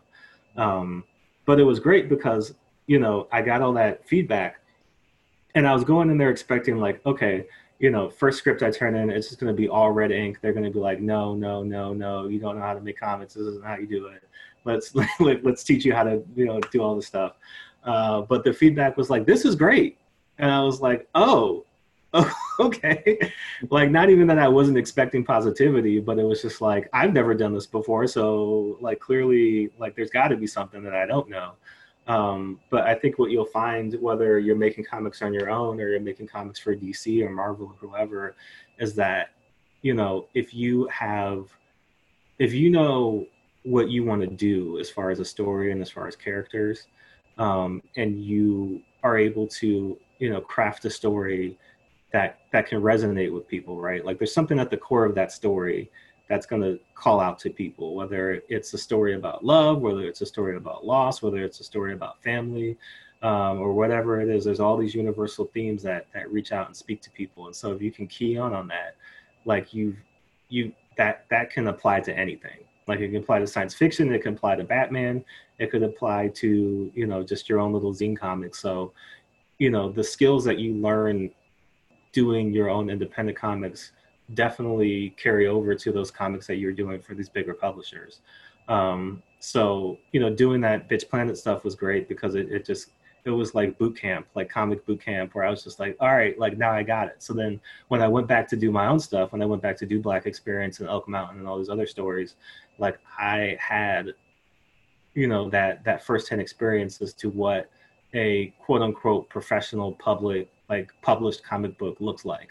Um, and so i could take all that and, and apply it to what i was doing. Um, but i also i also kept going right? Like i feel like a lot of people might say oh like you got you got a story an image in bitch planet. Like you made it. And it's like well like i'm i was one of many people in that anthology but also like people get published all the time. And if your goal is to get published and your goal is to get published specifically by you know a marvel or a dc i think you're kind of limiting yourself in the sense that you know you look at the the span of those companies a lot of people have worked there right? And people will continue to work there. And it's not that it's a meat grinder that's going to like you know spit you out when they're done with you but it's like that's that's a place that you know they have characters and ip and all these stories. And you're not the only one that wants to work there. And wants to work there doesn't mean that you are one better than anybody else but b that you like you got it right? Like you got you got credit on hand and you can spend it unlimited and that anywhere else you go people are going to be like oh you worked at dc well like here's a publishing deal and like here's all this other stuff. Like everybody who got there they still have to work and they still have to produce and they still have to you know make those opportunities happen. So you know even though I, I got that opportunity it was like well you know it's not it's not like everybody's knocking down the door now to get a chance to like you know give me a million dollars to do whatever. It's like and now it's not that i'm in the same place that i was before but now now i have more experience. You know i have i have a credit to my name i have opportunity but i still have to produce right? Um, and you know really you know if we're if we're going to get real about it black people queer people you know all these different minorities like we're in a position where the opportunities for us are not as as bountiful as others right? So unfortunately a lot of times it feels like we're competing with each other for limited opportunities where it's like you know there's there's only going to be a handful of us. And so you know we got to get in the kumite and fight to the death you know to see who's going to make it out and get and get these opportunities. And um, you know what i started to do you know once i once i had that image thing was looking around and saying well you know where are all the are the black people and the queer people and you know there's other people who are making comics? Because i know that we're out here and I know that we're looking for opportunities. And so even though I'm not Image Comics, I can still pay you money yeah. to do this comic with me. So like I'd rather start, you know, thinking about all these other people around me who I know are talented, who I've seen their work, I've seen their writing, I've seen their, you know, their uh their drawings, their illustrations, and I know that they can do this. So like we should just do it together, you know? Um and so that's a lot of what I did after Bitch Planet, and then you know came it came back around, uh, you know, because I kept in contact with Kelly Sue, and you know I had more work to show, and so you know she had recommended me to a few people at DC because she was at DC now, you know, doing Aquaman and other stuff, and so they were able to look at what I did and say, oh yeah, like he's got he's got it, he's got he knows what he's doing, um, you know, like let's give them some opportunities to pitch some stuff. You know, I got to pitch for the Crimes of Passion mm-hmm. uh, and do the Batwoman story, so I got in there. They liked that. I pitched them some more things. They were like, "Hey, you know, we got this opportunity to do this Aqualad story coming up. Uh, you know, do you have ideas for that?" I pitched them those. They were like, "This is great. This might be more than one issue. Do you want to do two issues of Aquaman?" I was like, "Of course." Uh, and so, you know, I, I think really what it comes down to is, you know, it's it's it's always going to be a lot of work. You know, I don't think any of these opportunities open up just because you want them really badly. Like there's a lot of work that gets done that nobody's going to see that, um, you know, is, is gonna, is, there's going to be times you're just like, why am I doing this? And like, is it really worth it for me to keep doing this? And like, maybe I should just, you know, focus on, cause I'm going to keep it real. I spent a lot of money making comics. I spent a lot of money making comics. I spent a lot of money going to conventions. I spent a lot of money printing comics. I spent a lot of money printing stuff to sell the comics and like hosting a website and doing all this other stuff. And so, you know, I I made a commitment that like this is what I want to do. Mm-hmm. And so, you know, there's going to be sacrifices. I remember times where my bank account was negative and it was negative for and i knew that check wasn't coming until the end of the week. So you know i had to make it work until then. Um, but i but i don't regret any of it because it's it's what got me where i am now. So um, you know for anybody out there who's who's working on stuff and, and wanting to create i think the two best things that you can do are one create obviously you know and whether whether it's something that you're doing as a web comic and you're getting three views a week you know and you're just like i guess nobody's reading this but like but you're doing it right like you, you think about i remember ta-nehisi coates talking about his blog that he did for a long time and really like his dad and like a few other people were the only people who were reading it and he did it but he did it every week mm-hmm. because he knew he needed to to hone those skills and do the writing so that you know when he got those opportunities to do other stuff not only could he show people that he could do the work but that he would he would be ready when the opportunity came. And it wasn't like oh man i haven't written anything in three months. It was like oh no i wrote something yesterday. You know i mean? Like i'm ready. So like you know give me that work and let's go.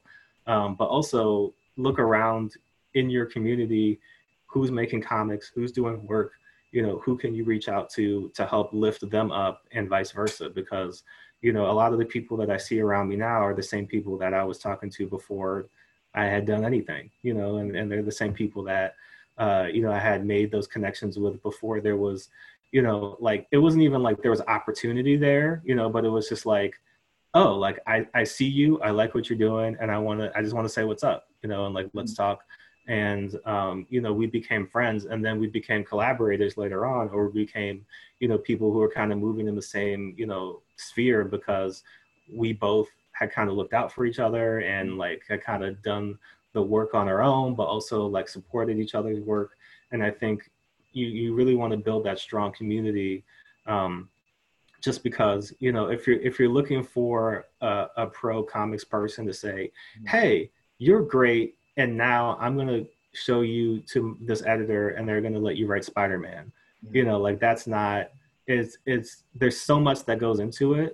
Um and like it can't hurt to know people obviously right? Like it definitely helps to know people mm-hmm. working at places who have connections who can make connections who can recommend you for stuff. But at the same time you know if you're if your whole, whole thing is like i'm going to be friends or be nice to this person because i know that they can get me work and then you know two months later that person is fired and they don't and there's nothing you know what i mean? It's like well you you put all that work into this relationship on the hopes that this person was going to do a favor for you which is already a shitty way to build a relationship but like and now and now you don't have anything. But if you put all that work into building a relationship with somebody and maybe they do get fired but you still have a friend and you still have a collaborator and you still have somebody who uh, you know can offer you advice and and help you and you can help them. But then i mean it's just also it's just nice to know people who are also you know creating and doing things right? Like then it doesn't matter. Because then you know if that person swings back up again they're like you know who was still around and hanging out with me when i got fired? This person. You know what i mean? And now and now i can hire this person. So that's what i'm going to do.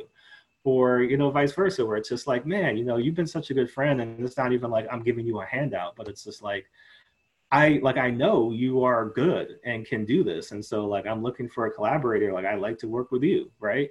Mm-hmm. Um, so I, I think those are the two main things. Like for me in my journey, going from doing you know my own comics to getting to work in in places like DC and Image is you know along the way having those people around you that are going to be supportive no matter what but they're going to keep it real with you like they're going to tell you if it's not working if it's not good if maybe you should kind of think about things but they're definitely going to have your back. Um, but also, you know, being able to, uh, you know, have that because it's it's a lot better to fail at your web comic that five people are reading than it is to fail writing Batman in front of all these people where that's like that's your first impression for people and they're like oh i don't like that you know and it's just like oh man like you know all that build up to get here to like fall on your face where mm-hmm. you know when you when you have those failures early on in your career when nobody's around and nobody's looking you know you can kind of refer to those later on when you do have those bigger opportunities you could say i'm grateful that i, I screwed it up you know three years ago you know and that and that comic that i printed 200 copies of then you know I'm, I'm, screwing it up now you know on this this comic that's distributed in every comic store in the country you know? Mm-hmm. yeah um and a lot of things you said you kind of answered a lot of my questions. Oh sorry. No no no that's, that's good because um it was interesting because yeah you do spend a lot of your own money. I remember when i first did strange lore for the first time the money i was spending it took like about three years to get it all together but it was just the money I was like, wow. And but I was happy. I was like, I have a job that can I can afford it. I can do it. I can do it. Right. Um, and the Kickstarter was I'm still even though it's been over with for over a year now, I'm still stunned by how how much it how it worked. I'm like, it really worked. Yeah. You know. Right. Um, and I remember how much work it is, and now doing the second one, um, and as well as looking at who may be drawing it, it's like, okay, I'm, you know, you you you invest so much. You put so mm-hmm. much you're just like oh my god it's going to be you know $200 a page. But you have to think about like but you want that quality. You know the people that you're working with do bring that audience and what have you. So it's so yeah. it's a lot of work. Um, but yeah you have to be committed to it. And i agree yeah. that. yeah. agree that wholeheartedly. Um, let me see. All right. So you mention you know sexuality and race and that's a world that we both we live in regardless of whatever we were trying to do do you feel that comics have you know they have opened that door to where we can openly discuss our queerness our sexuality mm-hmm. and our race in a way that is that really speaks to the truth of what's going on do you feel like comics is opening that door or it still needs it still needs to be broke down or like beaten down.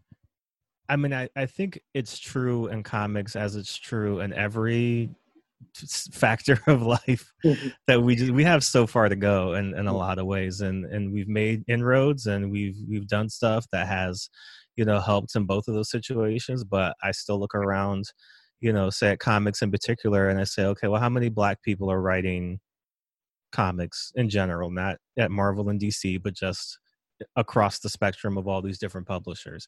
And how many uh and then and then you get into the like just the numbers of it. Okay how many black people but then how many black women and then how many you know black queer people and black trans people and you know all the way down the line. And like how many of us and all our multitudes are being represented you know in in comics in general. And it's it's not a lot you know it's not as much as as you know other uh groups and it's definitely not as much as the total output of comics in general right? Like you know people again always come to marvel and dc and you know they're putting out you know around you know anywhere from 35 to 50 books a month um, but there's like tons of other publishers out there that are also making comics. So um, when you when you kind of look at the the the big picture of it um, i think there's still really a lot of work to be done uh, in both respects but a few things i think have helped specifically in, in, in the recent times and that's one the internet you know what I mean? Like that has been kind of this equalizer in a lot of ways, specifically when it comes to distribution of media. And so, you know, even if you're not writing for you know one of these bigger publishers if you have you know the internet and you have a website or you have a twitter you have instagram or you have whatever you still have the means of getting your stories out to people um, and i think that's been big you know with with just web comics in general like seeing all these different ways that people have been able to tell their stories. I think, um, you know, representation has definitely advanced uh, over time. I was talking with somebody earlier today just about like you know I I me and my sister have been watching like just a lot of bad movies in general like just to kind of pass the time and you know all the 90s movies that we watched you forget about it or at least I forgot about it and this is probably my privilege in that way where they were really homophobic. Like you go back and you see a lot of stuff and you're just like, wait, what? Like it's like it looks wild now. Like it's only been, you know, uh, you know, 30 years, uh, which is kind of a short time span in terms of like a media life, but like, man, like there's just so many just wild homophobic jokes that don't serve any purpose other than being homophobic, I guess. Uh, and, and, but it's not like raunchy comedies. It's like kids movies and like uh, just obscure like random action films. And like there's always just one, and you're just like, why was this happening? Um, so coming to you know 2020, that's definitely died down tremendously, which is great. But you know, there's there's always that challenge of um, okay, what stories are being told and who's telling those stories, right? And so it's great it's great to see more representation on the page and on the screen when it comes to black people when it comes to lgbtq people but um you know there's still so much work to do behind the scenes where not only are you know we writing these stories or we drawing these stories but we're also publishing these stories we're also producing these stories we're also you know having having a, a, a firmer control over these stories because i think a lot of the times um you know when you think about so when you think about race, right? Mm-hmm. Um, one of the one of the conversations I also had recently was just about again, you look back at the '90s, and you know we had UPN, like UPN was our network, and you know all the shows are on UPN. But then when you looked at other places, like there was like one maybe they had a black show, you know, mm-hmm. usually a comedy. Um, and so it was kind of like, well, if you don't like that one thing, that's it like that's all you're gonna get like you're just gonna get that one and you can either like it or you you cannot like it and um you know just that level of restriction right where people would be like you don't like martin you know like what's wrong with you? You don't like uh uh you know sister sister or you don't like you know parenthood or whatever? And um you know whether you liked it or not it was it was what you had you know that was it. And even fast forwarding you into the early to mid 2000s it's like well if you don't like tyler perry movies that's what you're gonna get so you know you can you can either go see the tyler perry movie of the year or you just won't see a black movie this year um, um and now we're living in a space where there's more choice where there's more black films, TV shows, comic books, things are starting to open up. And so now we can look at something and say, you know what? That's all right. That's all right. You know, I mean, it's I don't I don't personally like it, but uh saying, "Oh no, you know, I'm not I'm not really into that," isn't such a, a demonizing and and um just kind of like it, the, the the danger in that in the sense of well you know if you don't if you don't like it they might not make another one. You know if we don't support this like we might not see more anything uh you know has kind of slid off so that you know there's we don't want to get too comfortable because obviously like things could go back another way but the fact that we are seeing more black stories and more diversity of black stories whether it's insecure whether it's pose whether it's get out um you know lovecraft country is starting tonight um you know like we're seeing like just this variety of black stories watchmen um you know all these different things where uh you know we're in different situations we're in the future we're in the past we're in the present you know we're dealing with a lot of different situations there's more lgbtq representation by lgbtq people um, and so you know same thing you know applies to that where there was there wasn't a lot of lgbtq people specifically of color mm. specifically black people you know working in the spaces and now that things have opened up and they've kind of seized these opportunities um, you know we're seeing more of these stories. We're seeing moonlights and we're seeing um, again pose and we're seeing you know even even that representation working its way into just other shows and media. Um again something like watchmen where you know that the lgbtq narrative wasn't something that was like super present in the text uh but they definitely brought that out for the show. Um and so on the one hand, like yes, like I, I'm I'm loving the moment that we're in, and I'm seeing a lot of stuff, and I'm very happy and very supportive of it.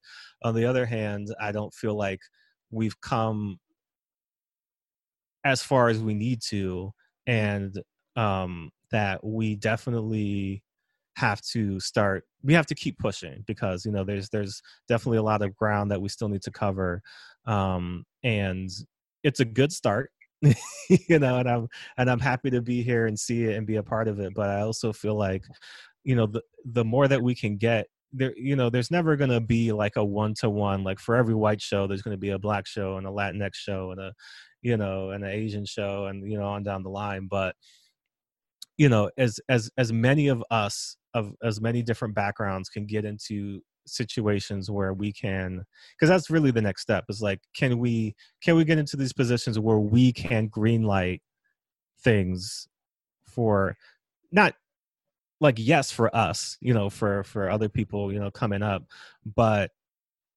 you know we we still we still don't have a necessary say in where the money is spent right? And i think that's kind of the next step where we can be in positions of power and say you know I, I i see this person or i see you know this this thing they've created and we we need to amplify that. We should be a part of that.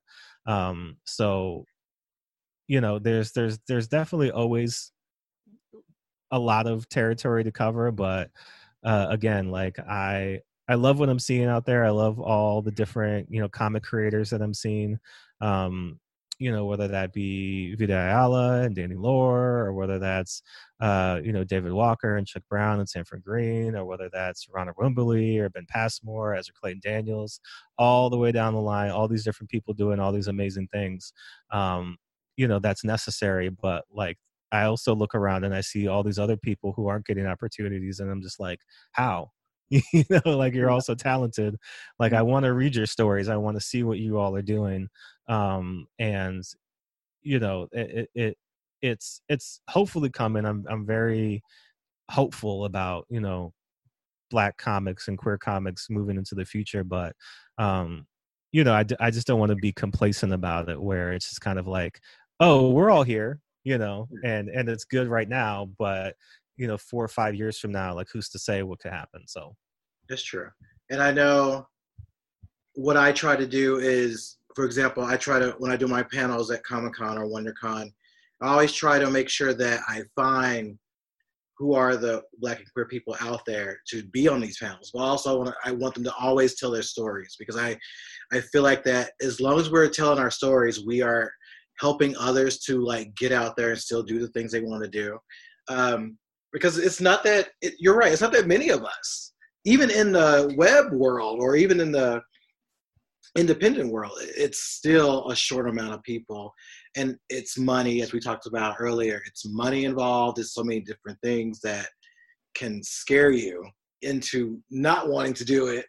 Um, but I, I, think that we have to. One of the things I, I think we all have to do is always encourage people to keep going and, and stay in it and that's one of the things I appreciated about you because I remember um, when you did a Kickstarter for I think Elk Mountain, the first time it didn't work, and I remember I was like disappointed. I was like, okay, but I hope he doesn't. I remember you was like, I'm not gonna give up. I'm gonna keep going, and then you came back again, and it worked. Yeah, that's what was really inspiring about your story was seeing like you had a good story to come from what you were doing and then you know then people realize like yes let's make this happen and i and i, and I love that because it was like any like i've seen a lot of people that will give up. They will never come back and try again. And that was something mm-hmm. that i thought it was really impressive when i saw your work. Yeah i mean it's it's you're always going to have that. And even you know when you are in successful spaces i mean i think a lot about even somebody like orson welles who people consider one of the greatest filmmakers of all time. Yeah. he was always hustling to get a movie made. Like he was always hustling even after i mean he made citizen kane which people was like this is the greatest movie that's ever been made. And then five years later he's begging you know to get get a movie made and he's a successful white man. So like think about you know all these other people who are not even close to those opportunities and, and being in those spaces. So um you know it's it's it's you're going to have failure. You're going to have these moments where things don't work out the way that you thought they were. And um you know it really is about how you bounce back from that how you regroup from that and then thinking about where your next steps are going to be. So um you know i always i always think about you know you never fail until you stop. Mm. you know like you you never fail until you just decide that you're going to quit. Uh cuz if you if you do something and it doesn't work the first time you come back the second time obviously don't keep doing the same thing over and over again. Like learn from what happened you know the previous times and see how you can make things change. Sometimes you have to make um you know some sacrifices along the way like the first time i tried to do elk mountain i tried to get all the money and mm-hmm. that didn't work. So then i was like well what if i got most of the money? You know and then i can do a part of it and then i can get the rest of the money and do another part.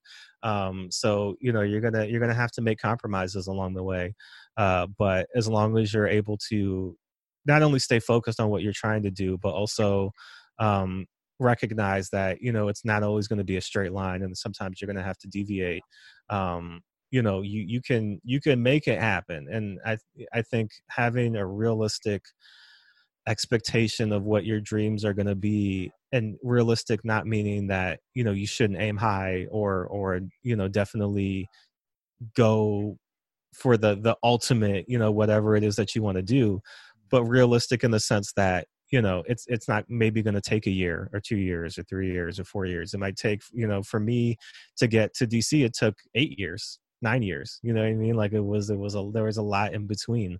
And um you know it's it can be hard to have that resiliency and that's why it's important to have community around you and people around you that again you know are gonna are gonna keep it real with you but also gonna you know lift you up and support you when you need that. Um so you know any again anybody who's out there looking to create and do things like obviously there's going to be setbacks along the way but you know if you if you're able to keep you know a goal in mind to keep pushing towards it and you keep good people around you like you can you can get there. It may not be on the timeline that you want or you may have set for yourself but it doesn't mean that you're not able to attain those goals. It just means that you got to keep you know figuring out the next step. Yeah so Aquaman, let's talk about Aquaman because sure. I saw that announcement and I was like, okay, he is not playing. um, and you're, and I think you're going to be writing on Aqualad, which is yeah. Perfect. Um, so when you got that that that note that you're going to be doing that and you'll be working with Aqualad, I think you pitched for Aqualad to write. Mm-hmm. What what do you have in store for us? I, it's hard to ask that question because I would ask so many things, but I know you can only say so much. Yeah. what you know what you have in store for us, especially with Aqualad, because you're writing a character that is big to many people. Um, and so, what do you have in store for this character? Yeah, it's really interesting because you know there's there's two groups of people. There are people that know Aqualad from Young Justice as Kaldur, um, and are coming at it from you know the animated series, and there's people that know Aqualad as Jackson Hyde coming at it from the comics. Um, and so, you know, I I definitely came into it um, thinking about one, how can I take Jackson from where he is, you know, within the comics and kind of build a strong foundation for him you know moving forward. You know i get these two issues to kind of play around and tell a story about him. So you know what what what story can i tell that when this is over not only are there you know seeds planted for future adventures uh you know whether that's me or other people coming in to pick up jackson and, and continue you know to write about him or um or and rather like how can I tell a story in just two issues that if you've never read Jackson before, if you've never seen anything about him before, like how can I how can I make you care about him? Um, and how can I give you, you know, a semblance of of like resolving his story within this because obviously um, you know, I'm I'm here for like a quick sprint you know, and then I'm and then I'm handing the baton back to Kelly Sue, uh, you know, and she's gonna she's gonna take us to the finale of Aquaman. But um, for me, the two the two most important things that I I saw about Jackson that I wanted to get across to people was that one that he's black and obviously like you can see that you know when you look at him but also just like there's so many there's no one way to be black and there's no right way to be black and there's a lot of different you know variations not only when it comes to skin tone but also when it comes to just you know where you're coming from and and um, you know your upbringing uh, but then there's a lot of just like shared things you know within the black community things that are universal things that we all can relate to um, and i wanted to bring those elements to his character but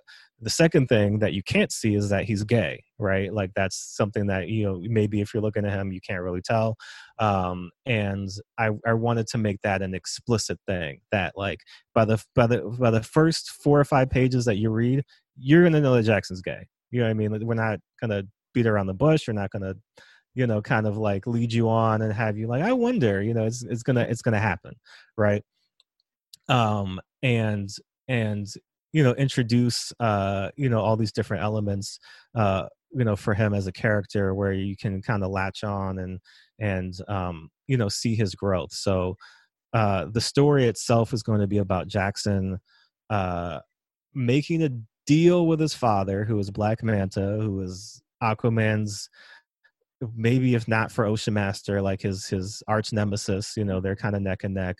Um, and you know, this deal involves him going to Xebel, which is where he's from in the comics. Um, his mom, you know, originally kind of ran away with Black Manta and helped him st- helped him steal something from Xebel. So his mom can't go back to Xebel. He's never been to Xebel. Uh, so it's this part of his his his history and his past that he's been cut off from, and now he gets to see it for the first time, albeit working you know for his father who he hates uh, and has all this history with and being accompanied by um, his grandfather who is his consciousness has been put into a giant robot uh, because it's comics. Uh, so, so uh, you know, he's he's also getting to meet another member of his family for the first time, um, and you know that's a big moment for him. And so, I was thinking about, you know, what what story can I tell, you know, about Jackson and his family, and you know, I I, settled on there's got to be some generational trauma going on here, right? Just from his grandfather to Black Manta to him, you know, all the things that these people have probably seen in their lives, you know, as black men. And then obviously like Black Manta being not just like a supervillain, but like notorious, like member of the Legion of Doom, like tried to take over the world mm-hmm. several times. Yeah. supervillain, like that's, you know, that's part of your legacy as his son. Like that's something that you have to grapple with. And so, you know, for Jackson, it's like, how do I get away from this, you know, and kind of forge my own path. Uh, but at the same time, wanting to reach out to his grandfather, who is, you know, like just a tough, old, you know, like bootstraps kind of guy from, you know, the the 70s who's just kind of like look you know you dress a certain way you act a certain way present yourself a certain way you work hard you get results right and you know jackson's kind of like that not my experience like that's not how it's been for me um and you know i i want to reach out to you um but I don't know how to do that. And from his grandfather's perspective, it's like this is not the grandson I imagined. You know, like I, I imagined, you know, I we'd be able to go out and fish together and and and and talk about cars and girls and like Jackson is gay and loves tabletop role playing games and mm-hmm. you know wants to watch Janet Jackson choreography and like he's not interested in any of that other stuff. Mm. So like there's a generational gap. There's just a general gap between them, um, and it's about can they fix this between them? Can they can they come together and find some common grounds? And then for Jackson specifically, it's you know, okay, you know, I, have I've seen where I came from, right? Like I've seen Xebel, I've seen my grandfather, I know about my father, you know, but but how can I take all this and and turn it into where I'm going and who I want to be as a person? Uh, but there, you know, there's also like you know giant fish monsters and robots and like stuff's blowing up and you know there's fighting, so it's still it's got all the comic book elements you know surrounding it, but at the core of the story, I really wanted to get into these three generation of black men, you know, and, and just how all this toxic stuff gets passed down. And, you know, as as a younger generation, what, if anything, can you do to kind of escape from this stuff? Not even escape really, but like grapple with it, like come to terms with it and and you know, kind of turn it around and find your own path. Wow. I mean, that's so real to life because you think about us, you know, in real time, like our families, our, our parents, the parents, our grandparents, and all that, and worlds of difference. Like I, I wow. and I'm a little bit older, so I think about how my father was a certain way, um, like, and how I am today, but versus what my my grandfather was. You know, like yeah. My goodness, and then to you know, you think about Jackson, you think about I have a you know like I have a father who's tried to control the world and yeah, know, all these horrible things, and is not a good person at all. You know, like you think about, uh, gosh, wow, yeah. I'm getting more familiar with Jackson as a character, so that's why it's been like I can't imagine what you have to walk through because in you know in some worlds you're this, in another world you're that. Mm-hmm. He's like in three different worlds. He has this villain background, his from his father, queer background, and then a black a black person. Hmm. Like, like yeah. all of that. And at the end of the day, it's all pissed on. like it's like he's still kind of he's just I couldn't imagine that. I couldn't imagine carrying that emotional load all the time. Right. But and at the same time, I still try to bring some joy to Jackson, right? Because I think that's also important. Is that like you know it's it's hard to be carefree sometimes as yeah. a black person it's hard to be i can imagine how hard it is to be carefree as a queer person and just yeah. you know living in a world not designed for you to exist in it and still finding that joy and finding those moments of happiness and i wanted to give him i wanted to give him that too because it's important to see that um, and for him as a character to have that uh, so you know there's there's definitely emotional weight to it there is definitely some some uplifting happy moments to it um and you know trying to find a good balance to that so that you know by the time you come away with it you feel like you got a you got a complete experience but you're also like man like i can't wait until you know the next issue so i can see jackson again you know doing this thing. Yeah. So you're so you're writing jackson and you've written other characters before. What how do you approach creating characters? How do you approach giving them um, a life and, and, and nuance to different things? And how do you approach creating characters when you're writing? So obviously it's two very ex- different experiences when you're working on, you know, characters at DC or Marvel or these other places where you know there's already a background and a history to them uh, versus creating your own characters. Um, so you know the experience of writing Jackson or or writing Batwoman, um, and or even you know when i worked on bitch planet you know like i got to create a character but that character had to exist in a world that already existed um you know all of that comes with a little bit of you know research obviously reading up on these characters um but trying to find like what is the essential thing about them that resonates with people? Like what is it about this character that people you know they keep clamoring for them they want to see more stories about them um you know and, and kind of gets to an essential truth about them? So for jackson um you know for me it was just like wow like here's this kid who like we talked about he's got he's got all this stuff man. He's got you know his family history um you know he's got even just his his superhero career you know starting out with the teen titans teen titans break up he's got nowhere to go you know he's kind of trying to find himself you know goes joins up with aquaman you know trying to get a mentorship. Um you know he's he's definitely somebody who's uh you know in a state of transition right? Like he's looking for himself you know he's 17 years old.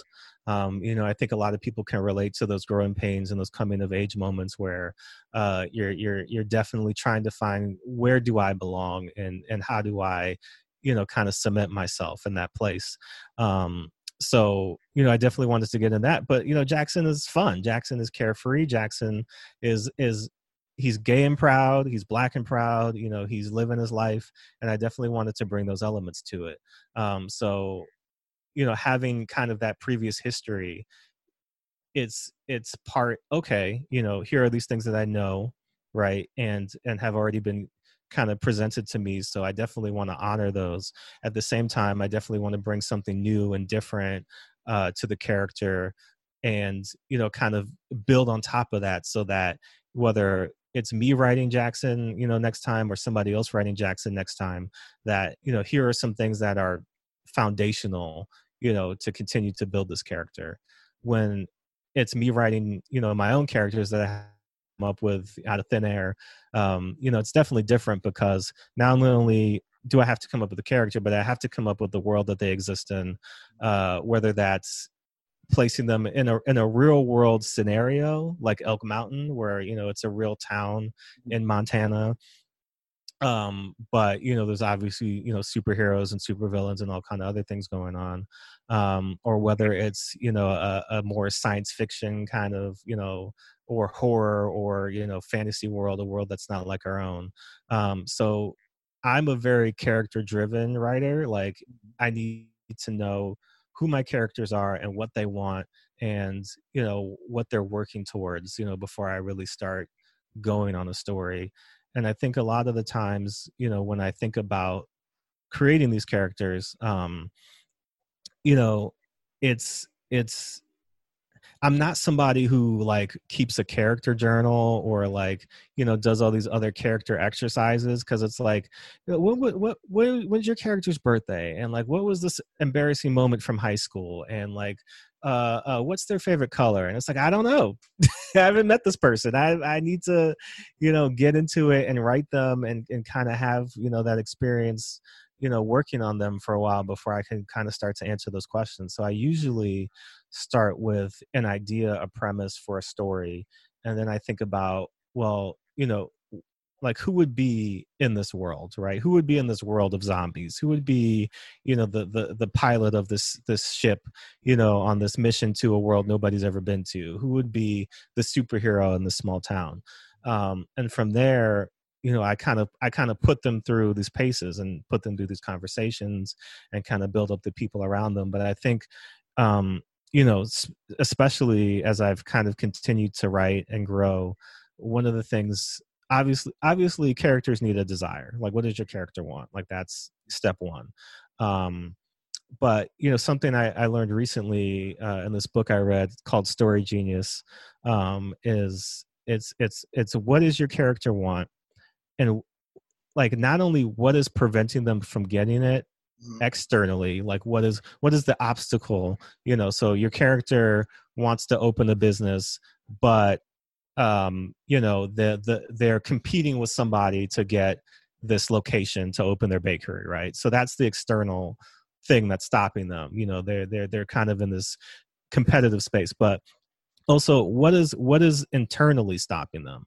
you know because i think a lot of the times in life you know when we're kind of going about you know our wants and desires there's something internally that's usually stopping us from doing something whether that's the fear of failure whether that's you know kind of these things these past experiences that kind of continue to haunt us like you know in relationships if, if you had a terrible breakup you know like the memory of that is going to carry on and kind of maybe prevent you from starting another relationship. If you you know were were you know in a car accident you know that's that's a fear or something that's going to maybe stop you from driving again or wanting to be in cars you know there's all kinds of things that kind of internally work up inside of us and so giving a character something external to work against that's kind of a plot thing but then also giving characters an internal thing to work against that's that's them that you know what what are they doing in their lives that's preventing them from moving on to this next place they want to get to? And so for me when i can kind of you know pinpoint those things about you know okay like they want to do this and this is driving the plot forward but also like certain moments and things that are human and relatable when people read it and they say damn i've done that you know i i know somebody who did that i know somebody who went through that experience who said something very close to that um, you know, who who who can't get out of their own way and keep messing up, or you know, they they're almost there, and then life just kind of like washes them out, and they have to start over again. Like, there's so many different human experiences that you can put into your characters, um, and so I, I definitely start at that point of, you know, who who is my character? What do they want? What's stopping them from getting it? You know, in a in a plot way you know but also like what's stopping what's stopping them from you know making that next next step and that choice? That's i need to do that. I'm trying to get my characters together. Um i am very curious about this. So as a writer we as i uh, we talked about this earlier about you know influences and what have you. What were three things books comics and movies that basically you use to just to, to, get you hype about writing? What are those, mm-hmm. those like wherever that movie was, wherever that comic was, what is, what are those three things you can name that when you think about them, it's like this is why I'm doing this. This is why yeah. you know do more and what have you. So okay, so I'll like two of my writing influences are Kurt Vonnegut and James Baldwin. Mm-hmm. Um, and you know, for Kurt Vonnegut, like I, I love Cat's Cradle, I love Breakfast of Champions, I love Slaughterhouse Five. Um, but really, what I love about his writing is it feels like you're at a bar sitting down, and some guy come up and just said, "Let me tell you a story." You know, and and like the more that he talks, the more that you're just like, this is the most amazing thing I've ever heard in my life because it's not written in, I guess, a literary way where typically, you know, you're kind of like it feels like you're reading a book, right? Like, you know, certain writers where you read the book and like, this is a book, this is a novel, and you are reading it. Um, and Kurt Vonnegut definitely comes from a place of like, this just feels loose and casual and like things are happening and characters are developing, stuff is happening, but like he's he's he's basically like sucking you into these stories in a way that you don't even realize it until you're like 60 70 80 pages in and you're just like damn like this i can't put this book down. Um, so i definitely always you know whenever i read any of his work i'm just like man how do i get it? Because the thing about it that's so impressive to me and i mean as a writer you definitely also know this is like the hardest thing to do is the simple thing. The hardest sentence to write is the simple direct sentence that's just like getting rid of all the adjectives getting rid of all the extra stuff around it and it just cuts you right? You read it and you're just like damn. Like that was like four words that were just perfectly selected put together that just like take you out right? Um and he does that constantly. That's just like all every book that he writes is just kind of him getting down to the simplest barest bone way of telling a story and it just works. And so i always come back to that simplicity um, and and and how just hard it is to really like narrow all these thoughts and ideas that you have down to the most simplest elements to just tell the story.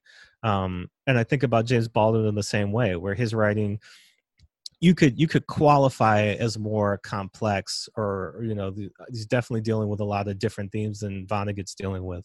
Um, but like you know i've never read anybody that speaks about black people to like such a direct and just like damn you know like not only am i still living that you know and this is an essay that you wrote in like 1952 uh but um you know the eloquence like the life that he gives black people right? Like the nuance the texture you know all of these things you know he's done it toni morrison's done it zora neale hurston's done it like you know he's not the only one but there's definitely a weight to it that he gives our lives you know whether it's in an essay form or whether it's an actual you know novel form uh that just makes you go man like that's how do i do that? Like how do i write like that? Like how do i observe the world in that way? Um you know when it comes to movies um you know like moonlight is one of my all-time favorite movies and and just the ability to tell a story from you know childhood to adulthood but also just like it's a beautiful movie like the, the, the visual look of it the lighting of it the way that black people look in it. I'm just like this is i how do i do that? Like how do i get all that texture and nuance in the storytelling but also like just this very beautifully visualized story um so i definitely come back to that. It's a movie that i'm like man i can't watch that all the time because it's gonna like i'm just gonna i'm gonna cry a lot and i'm just gonna be like you know very emotionally invested in it. But you know whenever i do watch it i'm just like that's maybe a perfect movie you know? Um and then when it comes to comics like i am I like I like just crazy stuff. You know, like my favorite X Men is like X-Statix like X Force. Like I like the weird, I like Doop and like all the weird stuff. Um, and so I think, you know, I mentioned before, like Day Tripper is a book that I I come back to a lot. But you know, even when you think about you know all the different things i mean you think about like a sandman and just like the scope of that you think of like a Y the last man and the scope of that you think about um you know even today, I mean, like what what uh, David F. Walker and Chuck Brown and Sanford Greene are doing with something like Bitterroot, where it's just like this this this very dense, nuanced story that contains all of this history, but is told in this this this you know very um you know genre heavy you know horror way um you know i look at stuff like you know ben passmore and like your black friend and like these just very like almost um you know they're they're kind of like you know first person comics where he's you know giving you uh, you know the scope of his day-to-day life for things that he's witnessed. Um you know but they're done in a way with just so much like life and creativity and vibrancy um you know ronald wimberly and stuff like prince of cats where it's just like how do i take this like crazy you know how do i take like shakespeare and mix this with hip-hop and mix it with like all these other things? Um uh and there's i mean there's too many comics to name. I'm a huge like uh silver age comics fan. Like i love just like the off the wall craziness of so many of those. You know like the jimmy olsen comics where like he's been turned into uh like a bug and is like you know destroying metropolis but like also has to get to work on time and like uh all that other stuff. So i think those are the things that that definitely influenced me but something i've been thinking about a lot and I'd be interested to hear, you know, what these things might be for you.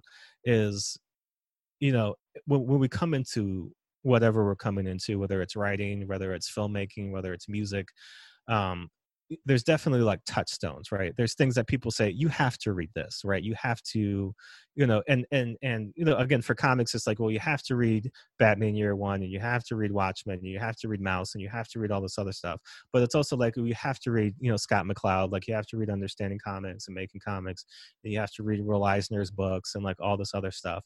And so you know we're all coming into it with the same information, right? Like we're all being loaded up with the same primary text, but what separates us and what kind of develops an individual voice is what are those things maybe not necessarily unique to you but those influences that you're bringing that aren't comics to your work that is is giving it a different texture and a different life. And I think for me, one of the things I've been thinking about a lot because I've been I've been trying to work on my dialogue and make it sharper and better and and all that stuff. And obviously, you know, you want to do it in a way that like it feels like a natural conversation, right? But dialogue is also not natural. And when you think about dialogue, when people quote movies, they're not quoting, you know, this 20 minute conversation that somebody's had. They're quoting that one line, right?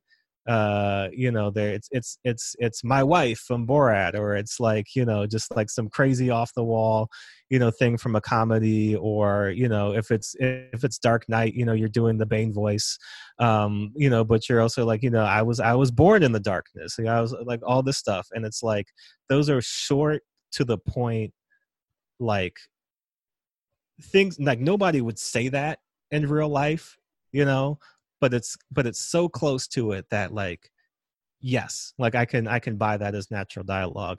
And for me i've thought a, a lot about song lyrics right? Like you know especially when you're thinking about hip hop like you know when you're quoting those song lyrics like you know sometimes it's it's something crazy and off the wall and you know all this braggadocio and stuff but like you know the best rhymes the best similes the best metaphors in hip hop are just like these quick one two bar things where it's just like bam there it is you know what i mean? Like all these things are summed up in this one line. Or you know even thinking about like a nina simone or a billie holiday or uh you know ella fitzgerald or you know jim christie or all these other people marvin gaye uh you know stevie wonder like those song lyrics that we come back to are just like it hits you you know what i mean? Like they're they're giving you so much information in such a brief period of space and so you know i'm not a songwriter um but i've been thinking about like man maybe i should like examine that and kind of how songs are written and constructed and see if i can bring that to my dialogue because you know song lyrics not only have rhythm right you know depending on whether it's you know you're singing it or rapping it but uh, just those those brief song lyrics you know everybody has a song that like there's that one part of it that's just like damn like that's it like that's the part of the song that makes me cry that's the part of the song that like i turn up to that's the part of the song that you know i just i, I always want to sing along to um so how can i bring that element to my writing where i'm giving you dialogue and, and quotable moments that are just as impactful as that um which is not going to be easy. uh, I'm gonna have to work at it. But do you do you find anything in your writing that you're kind of like pulling from something that's not comics or not you know novels in general, but like some outside influence that kind of works its way in? Yes, I. When it comes to music, I, I pull from Prince and Kate Bush. Yeah. Uh, Kate Bush, for a lot of people who don't know her, which you should know her, um, she has a way of doing songs and telling stories through her work um, that just challenges you. And I, I, I, got into her in grad school, so I just got a lot from her um, in a way of how to tell stories, how to how to build a character, what have you. Prince the same way. Prince is I've been I grew up with Prince, but the way he gives sexuality, women, men, characters through words and, and the way he is able to articulate that is also special too. I I've always found like that helps me kind of figure out who a person will be, um, how to write someone evil, for example. I, I I always weirdly I always like this is what I wouldn't do, but if I was going to do this, it's that weird challenge of going into your dark side of your mind. One of the things mm. that I love Storm as as as an X Men character, but there's been wonderful lines and things she has said over the years that I actually hold true to myself. Like it was something she said in um X Men is it X Men two fourteen when they was fighting Malice, and um, she says that she was telling Malice like you know you lose because I know the light and dark side of myself.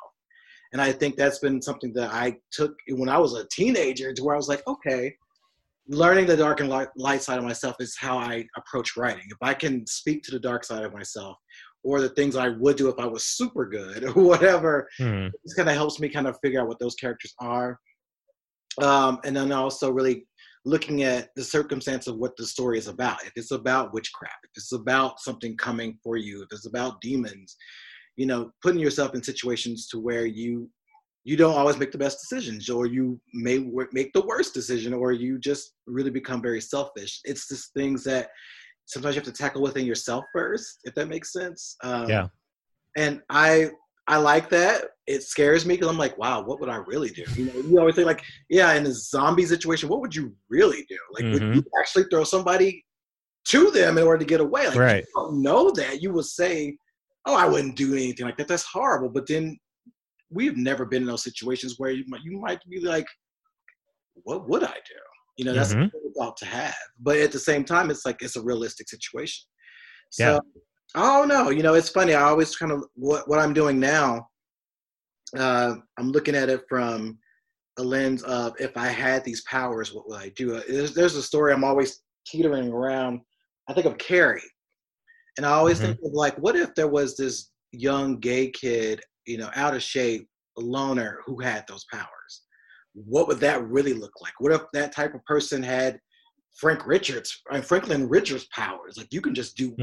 whatever mm-hmm. you want, and it's kind of scary and freakish, but it's also really fun. So I always like to take moments from my life, moments from what I see on the news, and compare it to like pop culture references like a Carrie or you know Franklin Richards or yeah like that to be like wow what would what always I like I like to make the joke when I come to Carrie, like what if Carrie was discovered by Xavier? Like, you know, what if yeah her would she be anything like a Jean Grey? Or would she be something totally different? Right. Um, or like there was a movie called um, Rat Boy I saw when I was younger uh, about a boy looked like a rat lived in the sewers. And I'm like, that's one Morlock. But then what would that be, you know, writing someone something like that They didn't know what human touch was. Like I think Powder was like mm. Powder was yeah. like yeah, no one ever held him, held him. Right. And what if he was discovered by Professor Xavier? What would that be like? So there's so many. I don't know. Wow, I feel like I just took that all over the place. But yeah, that's how I kind of approach writing is like looking at it from so many different perspectives and using sure. references to like figure out how I would do it uh, mm-hmm. how I would change it in a lot of different ways. For sure. Yeah. I think that's what you have to do. I think if you're not pulling influences from your own life or, you know, from things that are close to you and around you, you know, there's there's nothing that's going to separate your work from anybody else's work. And so that's really where finding that voice comes in is like what is it about you that makes these stories that you're telling unique to you and that you know only you could do it and this is you know only you could do it this way because again every we're all we're all pulling in the same influences so many of us are watching the same shows and the same you know movies and and reading the same books and all this other stuff so what is it that you're doing or or or that's in your life that is different from somebody else's? And it's i mean it's not a competition obviously but it's like you know if you're really trying to find that unique voice of your own um you know figure out the things that separate you you know that that are kind of your own and how can you build on those and and work those into your work? Because everybody when you start out you know whoever your favorite is like you're gonna you're gonna sound like that you're gonna ape that you're gonna be close to that. Um you know read anybody's first couple of comics and you can always say oh they probably read a lot of this person or like they it sounds like they're they're writing a comic like this person um and as they grow on and go on and, and grow you know you see like oh and this is where like they found that voice that i know now like this is where they started doing you know that thing and and uh kind of building their own you know way of telling stories and so um lean into those influences whatever you have whatever it is that you enjoy but also like figure out how you can make those your own in a way that is is not just going to be you know something that anybody else could do you know? All right. Well i feel like i can just keep going on and on but i, I always say this i will end this interview in a way of like this was amazing just to get to know you get to know your writing style get to know what you have to offer and how we are looking forward to see to and seeing what you have in store for Aquaman. I know I'm going to get those, and, and I encourage everybody else to get to get those. If you don't read Aquaman, um, I'll say join in when you see Jordan's name on it. Go ahead and just get into it. But tell everybody where we can find you on the social media platforms. Sure. Uh, you can find me on Twitter and you can find me on Instagram at jrsosa18, jrsosa18. Um, I'm on there. I'm not necessarily the most active person, but I'm lurking and like, you know, if you hit me up, you know, I'm I'm always down to to talk. So yeah. All right. So um y'all, you please check out Aquaman is coming out. Also check out Jordan's other work. Um, we have um, Elk Mountain, we have Bitch Planet, we have his website, which you can see um, other smaller works that you've done. Mm-hmm. Um, so yeah, check out all that stuff. Um, check out Crimes of Passion if you did not get that. I'm sure you can probably find it somewhere. Mm-hmm. Um, maybe we'll see you in more stuff as well as more independent stuff that you may have coming out. For sure, for sure. Yeah, I'm I'm working. So So yeah, so y'all do that. And again, thank y'all for joining us today. So yeah, we'll we'll you know check it out. I'm excited to see this. yeah, thank you for having me.